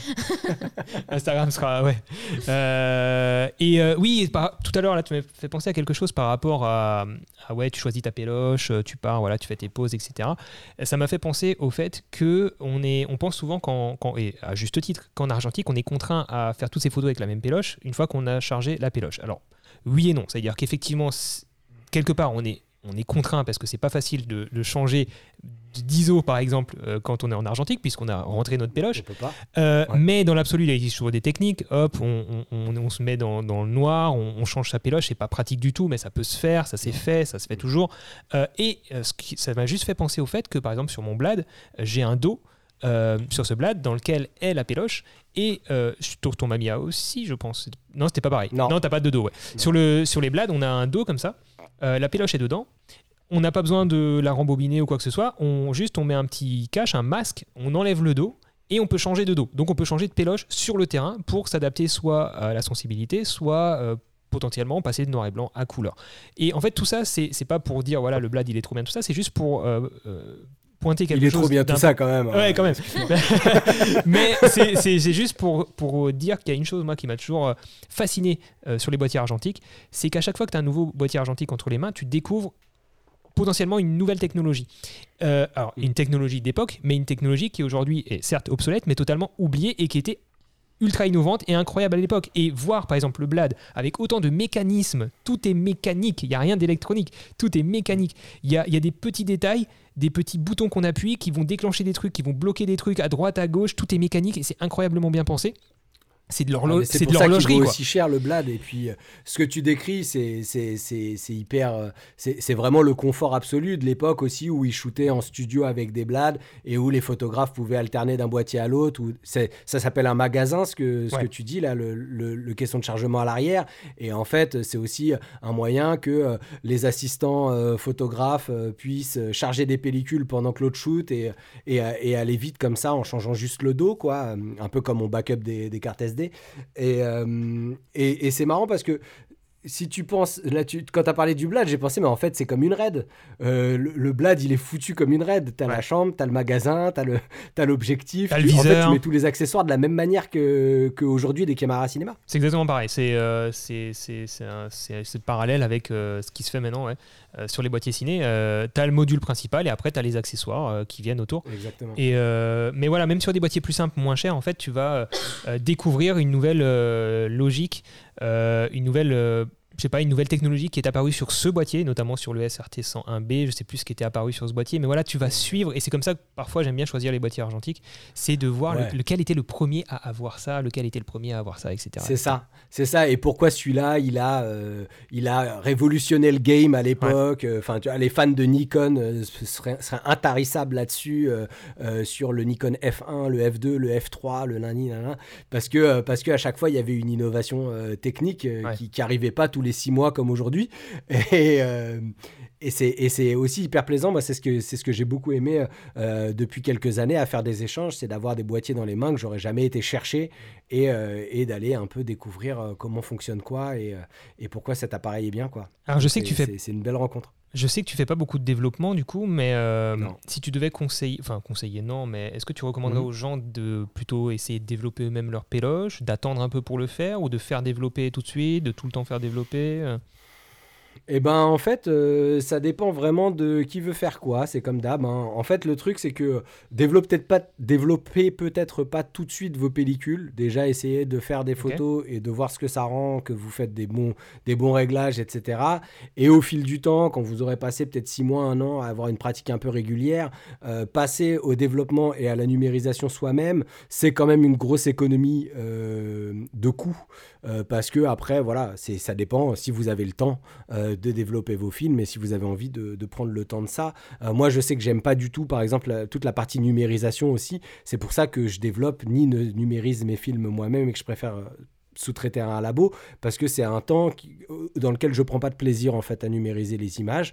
Et, euh, et voilà donc euh, moi je sais qu'il y a plein de gens qui pour des raisons économiques et puis parce que c'est leur hobby et qu'ils aiment bien passer du temps c'est l'étape de plus c'est de pouvoir développer sa péloche la numériser soi-même ou alors et là moi c'est la partie qui m'a vraiment le plus plu dans le- l'aboutissement de la pratique argentique, c'est le tirage. Ouais. Euh, passer au tirage, c'est vraiment, euh, c'est vraiment formidable. Quoi. Moi qui déteste le, le post-traitement sur, euh, sur ordi, le tirage, c'est passionnant pour moi. Et j'en fais encore pas assez. Et petit point important par rapport à ça, que ce soit le développement ou le tirage. Donc le développement, c'est donc être dans le noir total, euh, mettre euh, sa péloge dans une cuve avec des produits chimiques, alors pas très écologique, c'est vrai, euh, puisqu'il y a beaucoup de déchets et beaucoup, et beaucoup, beaucoup d'eau qui est utilisée, euh, et des produits chimiques donc qui sont de base envoyés dans les égouts quand on fait pas trop attention. Et même moi qui ai essayé de faire Ouais. autre chose de ces produits chimiques, Ouais. je me suis retrouvé dans une impasse totale puisque euh, ça, ça aurait coûté, euh, je crois, presque 100, plus de 100 euros ça. pour 2-3 développements pour donner ça à une société qui sait traiter ce genre de, de produits chimiques puisqu'on ne peut pas emmener ces produits euh, dans des déchetteries traditionnelles. Euh, les déchetteries On traditionnelles. peut pas les emmener dans toutes les déchetteries. Il y a certaines déchetteries. Moi, je sais que près de chez moi, ils les prennent, mais, euh, mais tout le monde le. Enfin, c'est pas, c'est pas toujours très répandu. Après, effectivement, euh, les chimies, c'est, c'est de toute façon, euh, sont mieux traités par les labos parce qu'ils ont des tels volumes Oui. que de toute façon, ils peuvent passer par des sociétés qui traitent euh, les chimies. Si vous voulez aller vers des modes plus écolos, etc., il y a euh, des alternatives comme le cafénol, qui est à base de café, de, euh, de vitamine C, etc., qui peut permettre de développer du noir et blanc. Euh, et, et même en tirage, c'est possible. Il y a plein de personnes qui font, qui font ça aujourd'hui. C'est c'est c'est aussi une, une autre manière de faire. Quoi. Mais tout ça pour dire que le, le développement est une phase, effectivement, pour beaucoup qui nous écoutent, qui font de l'argentique, je pense aussi, c'est Mhm. une phase qui est forcément importante pour certaines personnes, puisque ça fait partie du, du process, euh, enfin, ça fait partie de la photo. Euh, c'est comme aujourd'hui, si on fait une photo en RAW en numérique, si on passe pas, si on la passe pas sur Lightroom, on n'a pas de photo. Euh, ce qu'on voit, c'est juste une interprétation de données numériques très arbitraire par un, qui aurait été développée automatiquement par un autre boîtier. Euh, C'est un vaste sujet dans lequel je me lance. Mais euh, en argentique, on comprend bien ça, puisque la pellicule, si on a juste le négatif, on n'a pas notre, les données sont là, mais on n'a pas à exploiter ces données-là, donc on n'a pas l'image finale et on n'a pas notre interprétation finale du rendu. Donc c'est vrai que ça peut être important pour certaines personnes qui souhaitent pousser le bouchon très loin, euh, vraiment imprégner vraiment dans, leur, travail toute leur volonté artistique en termes de- de- d'exposition, de, colorimétrie, si on fait de la couleur, etc.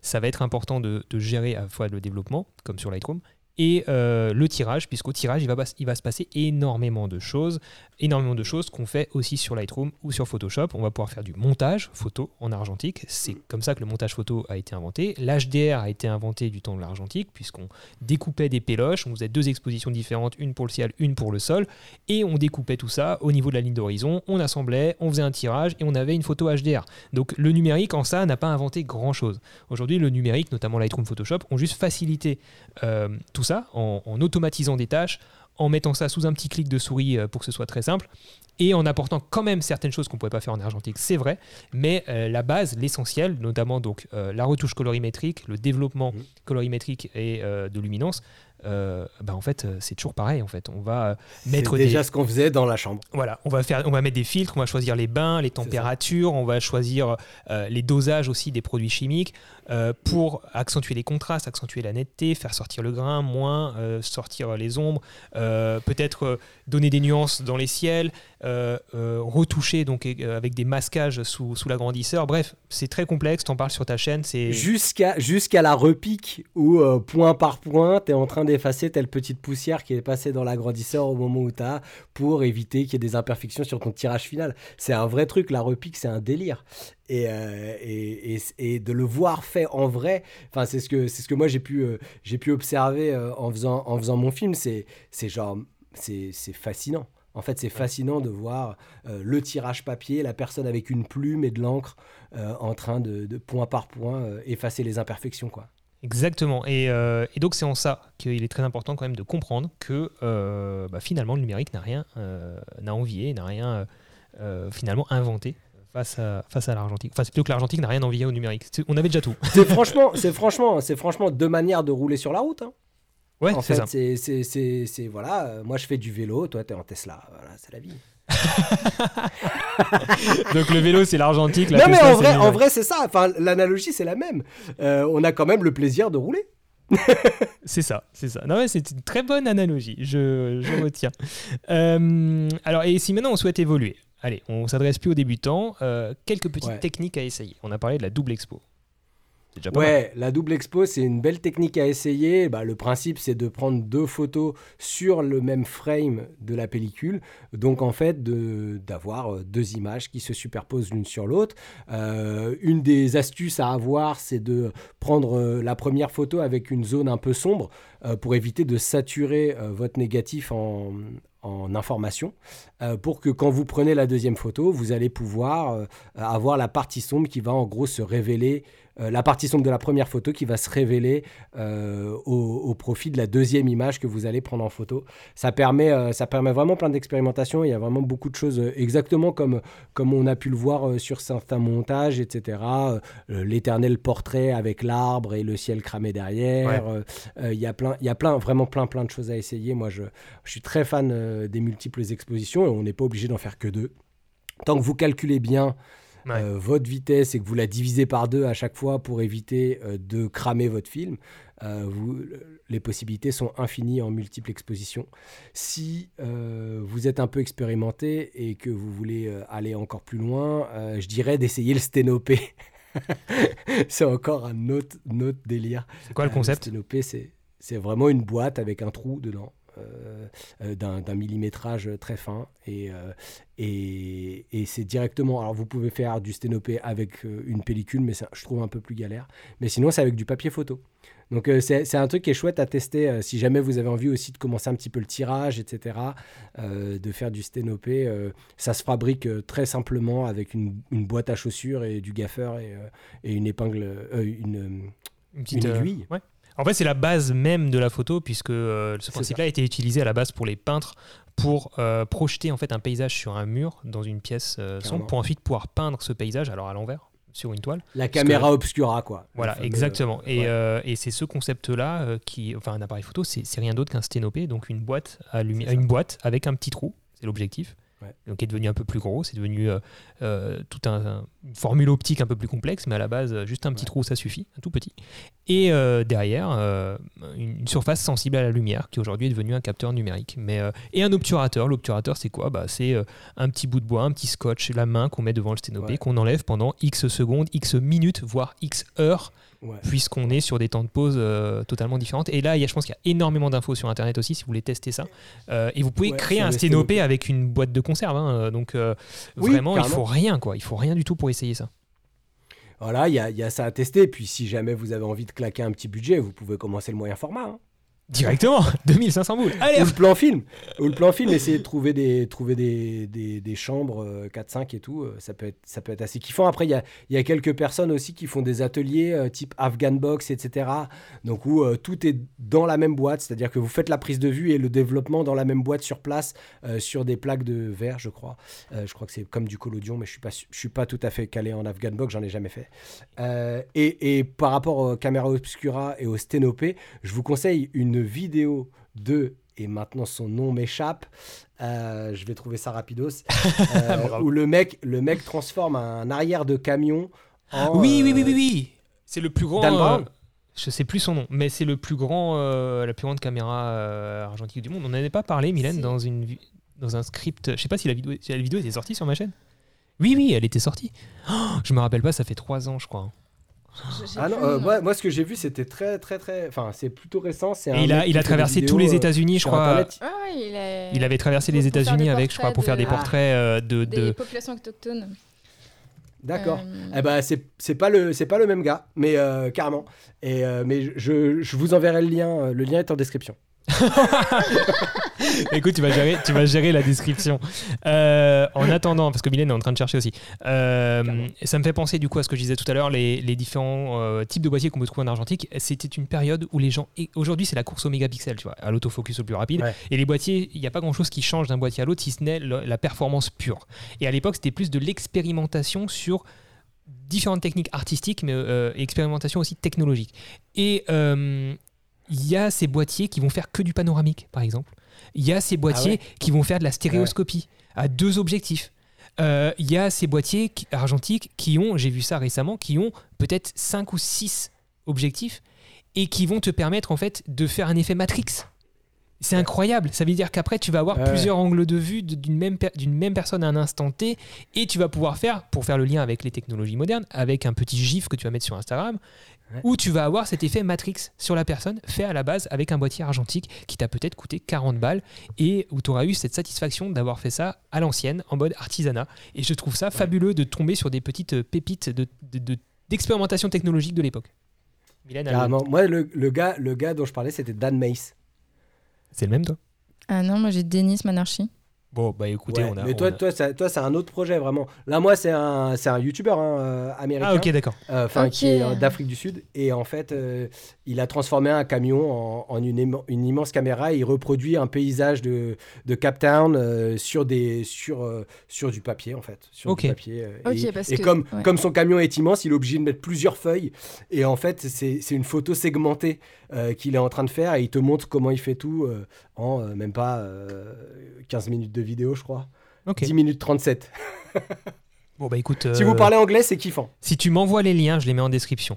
je t'envoie Euh, quelques petits accessoires peut-être pour, euh, pour, euh, pour, pour évoluer en argentique T'as des idées? Bon, un flash, mais c'est oui, c'est pas facile. Oui, oui, un flash, pourquoi pas. Un flash, pourquoi pas. Je m'en sers pas trop avec les réflexes, mais un flash, pourquoi pas. Mais peut-être plutôt une cellule si vous faites des réglages en manuel. Ouais. Alors, il y a des cellules qui existent en application, mais peut-être si vous en faites depuis un petit moment, au bout d'un moment, bah, une cellule externe qui vous permet de calculer la lumière, vos réglages, etc. Ça, peut être, ça peut être très chouette. Et euh, un, dé- un déclencheur souple. Oui, t'avais pas. Allez voir la vidéo sur ma chaîne YouTube. T'étais bien emmerdé sans déclencheur souple. Ouais, J'étais carrément emmerdé. Et en vrai, un déclencheur souple, c'est quand même le feu. Après, si vous voulez faire des longues pauses, euh, si vous voulez faire de l'autoportrait, etc., euh, parce qu'il y a des boîtiers qui ont clairement pas de retardateur. Oui, voilà, Et comme, donc, comme il ton va mamia. falloir euh, un moyen pour faire, euh, pour faire des photos. euh, euh, un déclencheur souple, ça, ça coûte vraiment pas cher en plus. C'est des petits accessoires. Et sinon, euh, si vous faites du noir et blanc, euh, euh, allez creuser du côté des filtres. Parce qu'en fonction des filtrages que vous allez mettre, vous n'allez pas avoir du tout le même rendu euh, dans les ciels. Si vous utilisez un filtre rouge, par exemple, vos ciels vont s'assombrir, etc. Un fil qu'on met directement devant l'objectif C'est ça? Ouais, devant l'objectif, ouais. Devant l'objectif. Pas, Parce qu'après, euh, des filtres, qui va- euh, t'as des filtres que tu utilises au tirage aussi pour faire ça.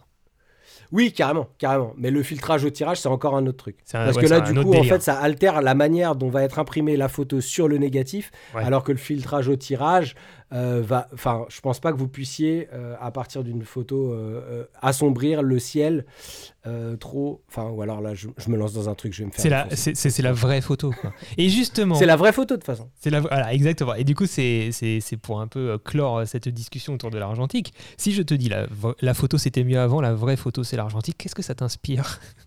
Après tout ce qu'on a dit. Gros boomer. c'est tout ce que ça m'inspire. C'est vraiment, c'est vraiment, euh, je sais pas comment expliquer.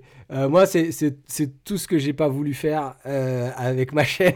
c'est tout ce que j'ai pas envie de défendre. Le c'était mieux avant ou le machin. Non, c'est juste une autre manière de faire. Moi, j'y ai trouvé mon compte et je trouve qu'il y a des choses qu'on peut aller prendre dans le passé, dans le maintenant, dans le futur. Enfin, il y a vraiment moyen de composer euh, votre vision artistique, vos, euh, vos envies, euh, sans rentrer dans, des, dans un, dans Un une espèce de débat stérile, quoi, ouais. Sur, ouais, ça sert à rien. C'était mieux avant, ceci, cela. Enfin, genre, en vrai. Il y, aura, y aura des puristes de deux côtés. C'est-à-dire que tu auras des gens qui ont connu l'âge d'or de l'argentique qui diront Moi, c'est mort, je reviendrai jamais à l'argentique. Et tu as des gens qui n'ont jamais connu l'argentique et qui vont juste commencer et qui vont devenir plus puristes que le, le puriste de, des puristes. Tu vois, le plus gros Jean-Michel Jean-Michel Grain, on va l'appeler. Et, et voilà quoi. Donc, euh, non, ça m'inspire rien. C'était mieux avant ou la vraie photo, c'est l'argentique. Ok, je- bah écoute, on, va passer au, au dernier jeu.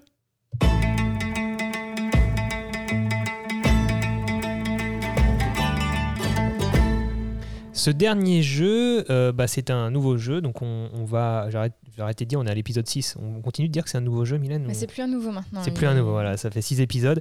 On appelle un auditeur donc qui s'est inscrit sur notre Instagram Secret Créateur au pluriel. Donc occasionnellement, on met en story donc un petit formulaire pour s'inscrire. Donc n'hésitez pas à vous, à vous abonner à notre euh, compte Instagram, à celui de Thomas aussi bien sûr. Euh, et euh, c'est le moment promo. À l'Instagram de Ouais, Mylène, c'est juste, que- Instagram. juste que moi, je- oui, l'Instagram de Mylène, il est vachement bien aussi. Et euh, moi, j'appelle personne pour leur donner des trucs, par contre.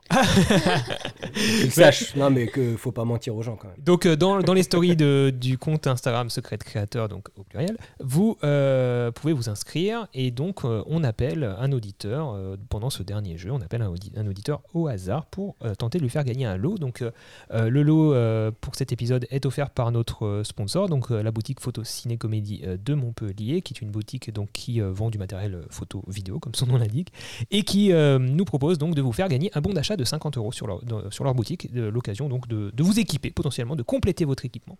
Euh, et euh, bah pour ça, un petit jeu qu'a préparé Mylène, question, question à choix multiples. Donc il y aura 5 questions et, euh, trois, euh, et à partir de la troisième bonne réponse, la personne gagne les 50 euros. Et de toute façon, on va devoir lui réexpliquer les règles. Donc je sais pas pourquoi je vous les explique maintenant, mais c'est pas grave.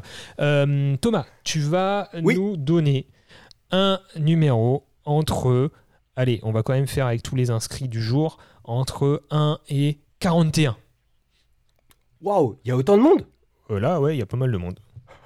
Eh, je choisis le numéro 36 parce que je fête mes 36 ans à la fin du mois. Ok, on appelle euh, Maxime. Je vais essayer euh, de Ah, j'aime bien les Maximes. T'aimes bien les Maximes Ça te plaît bien? Pour une fois, je vais appeler en numéro masqué. Si ça se trouve, c'est ton monteur en fait. Tu crois? Allez, c'est parti. Thomas, c'est toi qui décroche. Ah yes. Est-ce qu'on va avoir quelqu'un?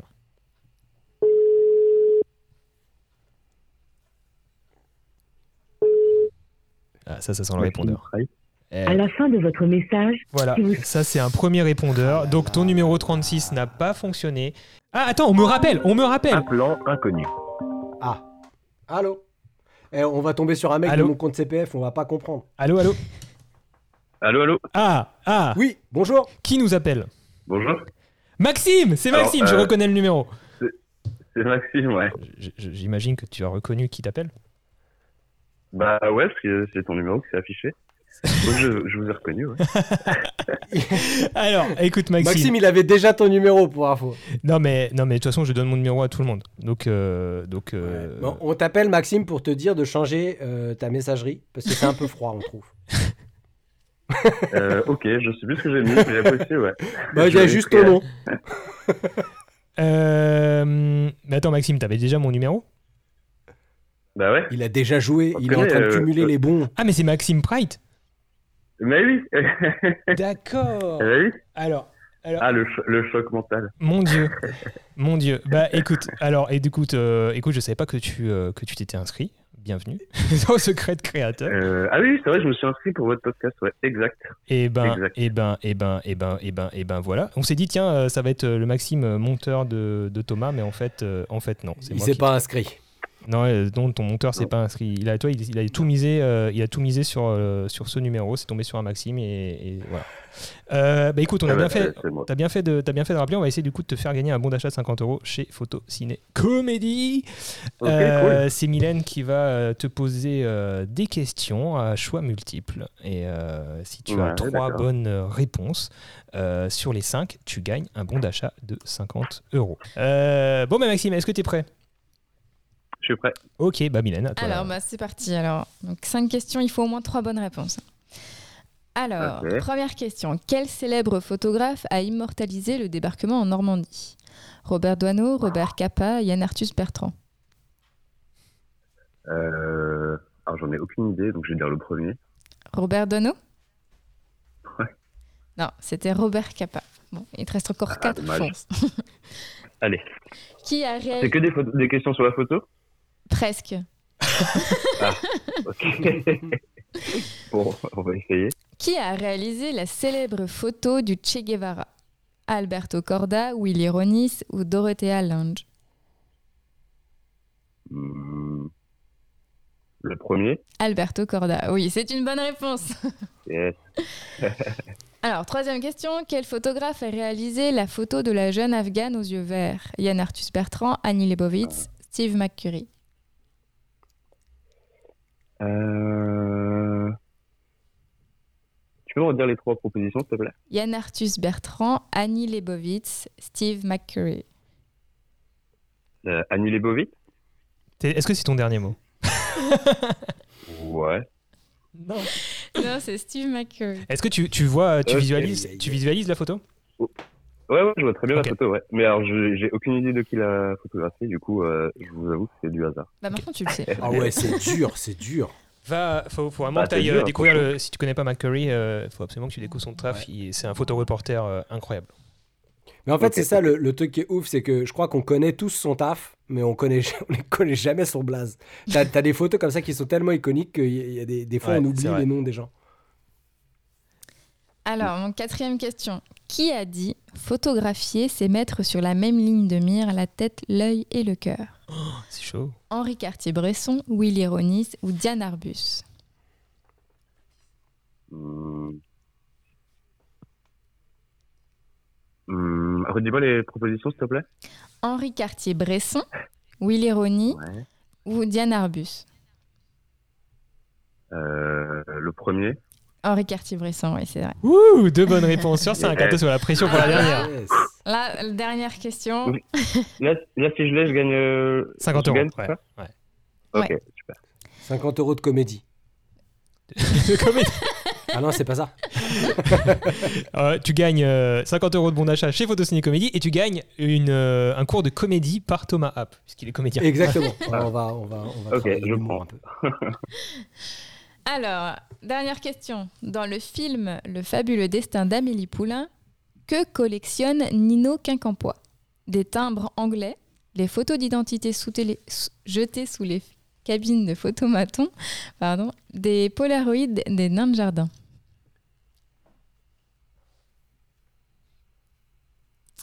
Les, les photographies de l'identité? Oui, Bonne réponse. J'ai un gros doute. Thomas, il- Thomas, il a pas l'air d'accord.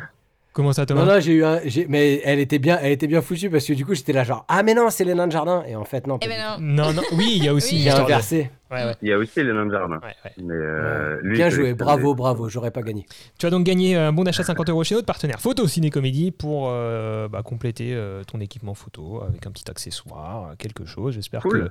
que, que ça te fait euh, que ça te fait plaisir. Tu fais surtout de la vidéo du coup? Euh, non, je fais un petit peu de photos, mais vraiment, vraiment amateur. Quoi. Ouais.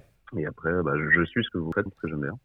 Et euh, voilà. Bon, bah trop, trop cool. Bah écoute, on est content que Ouais. tu aies gagné. Mylène, je l'avais dit de préparer des questions un peu plus dures. Je crois que c'était un peu plus dur que d'habitude. Bah, ouais. Du coup, non mais là on était dans, sur un podcast Ah bah, euh, photo, sur le gars, donc je du pense coup, que- euh, ouais.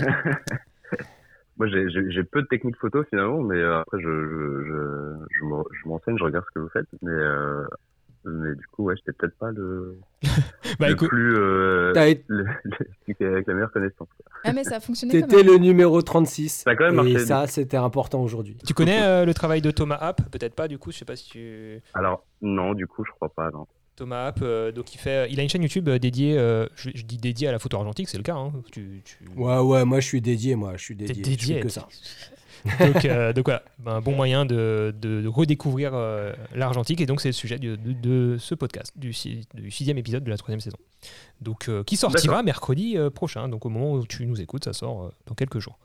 Euh, ben, Ok, merci euh, Maxime, à bientôt, Merci à vous. bonne fin de journée. Ouais, à bientôt. À bientôt, salut. Salut. Salut Salut.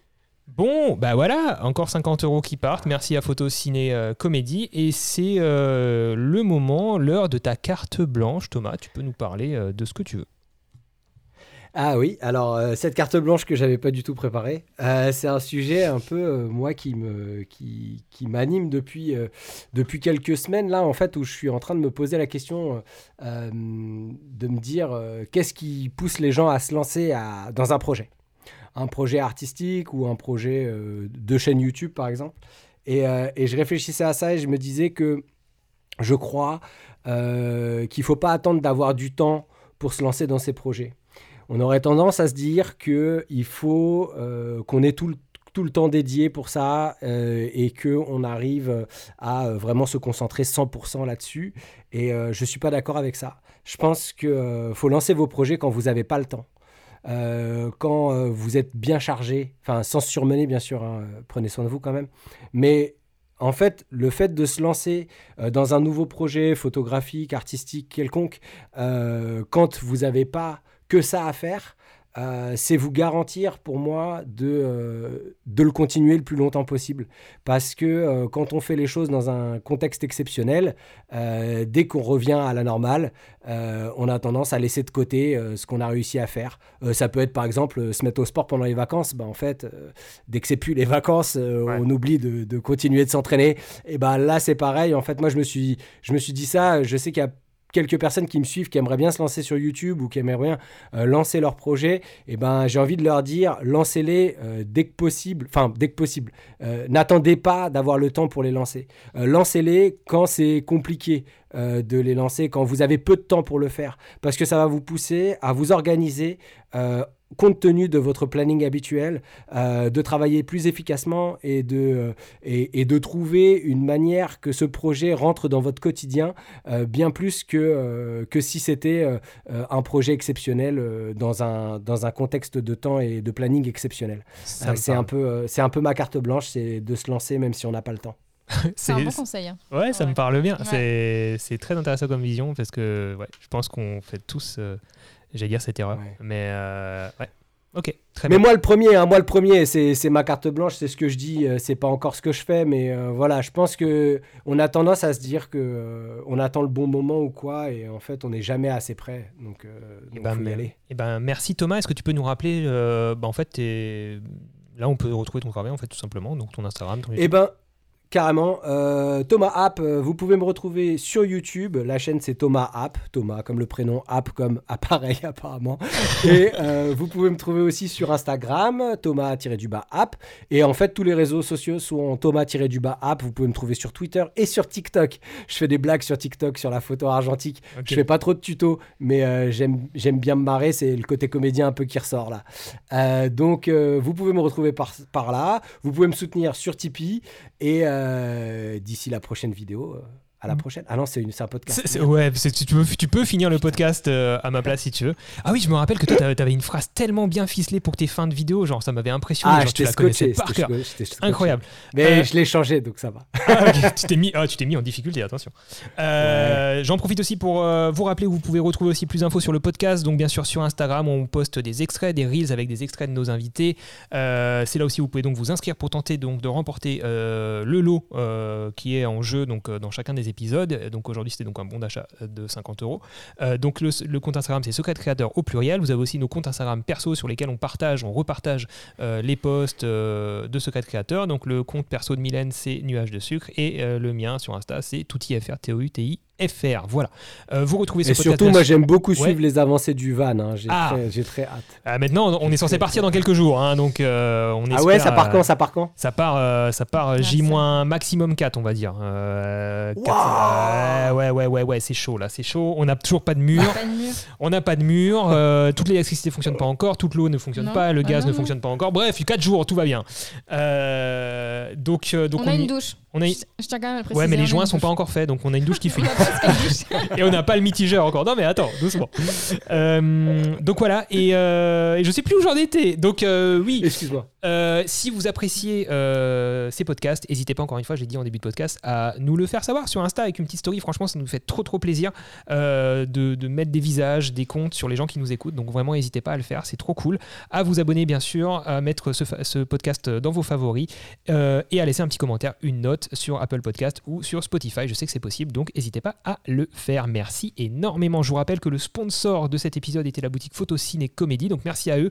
Pensez à jeter un petit coup d'œil à leurs offres si vous cherchez du matos photo ou vidéo. Et ils sont également un partenaire de confiance et de longue date de ma chaîne YouTube. Donc je les remercie euh, grandement pour leur soutien sur tous ces euh, projets. Merci de nous avoir écoutés pour votre fidélité. Nous vous donnons rendez-vous dans un prochain épisode de Secrets de Créateurs. N'hésitez pas à vous abonner, je vous l'ai déjà dit, pour ne pas louper les prochains épisodes, à laisser une note au podcast ainsi qu'un petit commentaire. Et en attendant, n'oubliez pas que c'est en créant que l'on devient créatif. Euh, Salut Thomas, salut Mylène Salut Bonne journée à tous.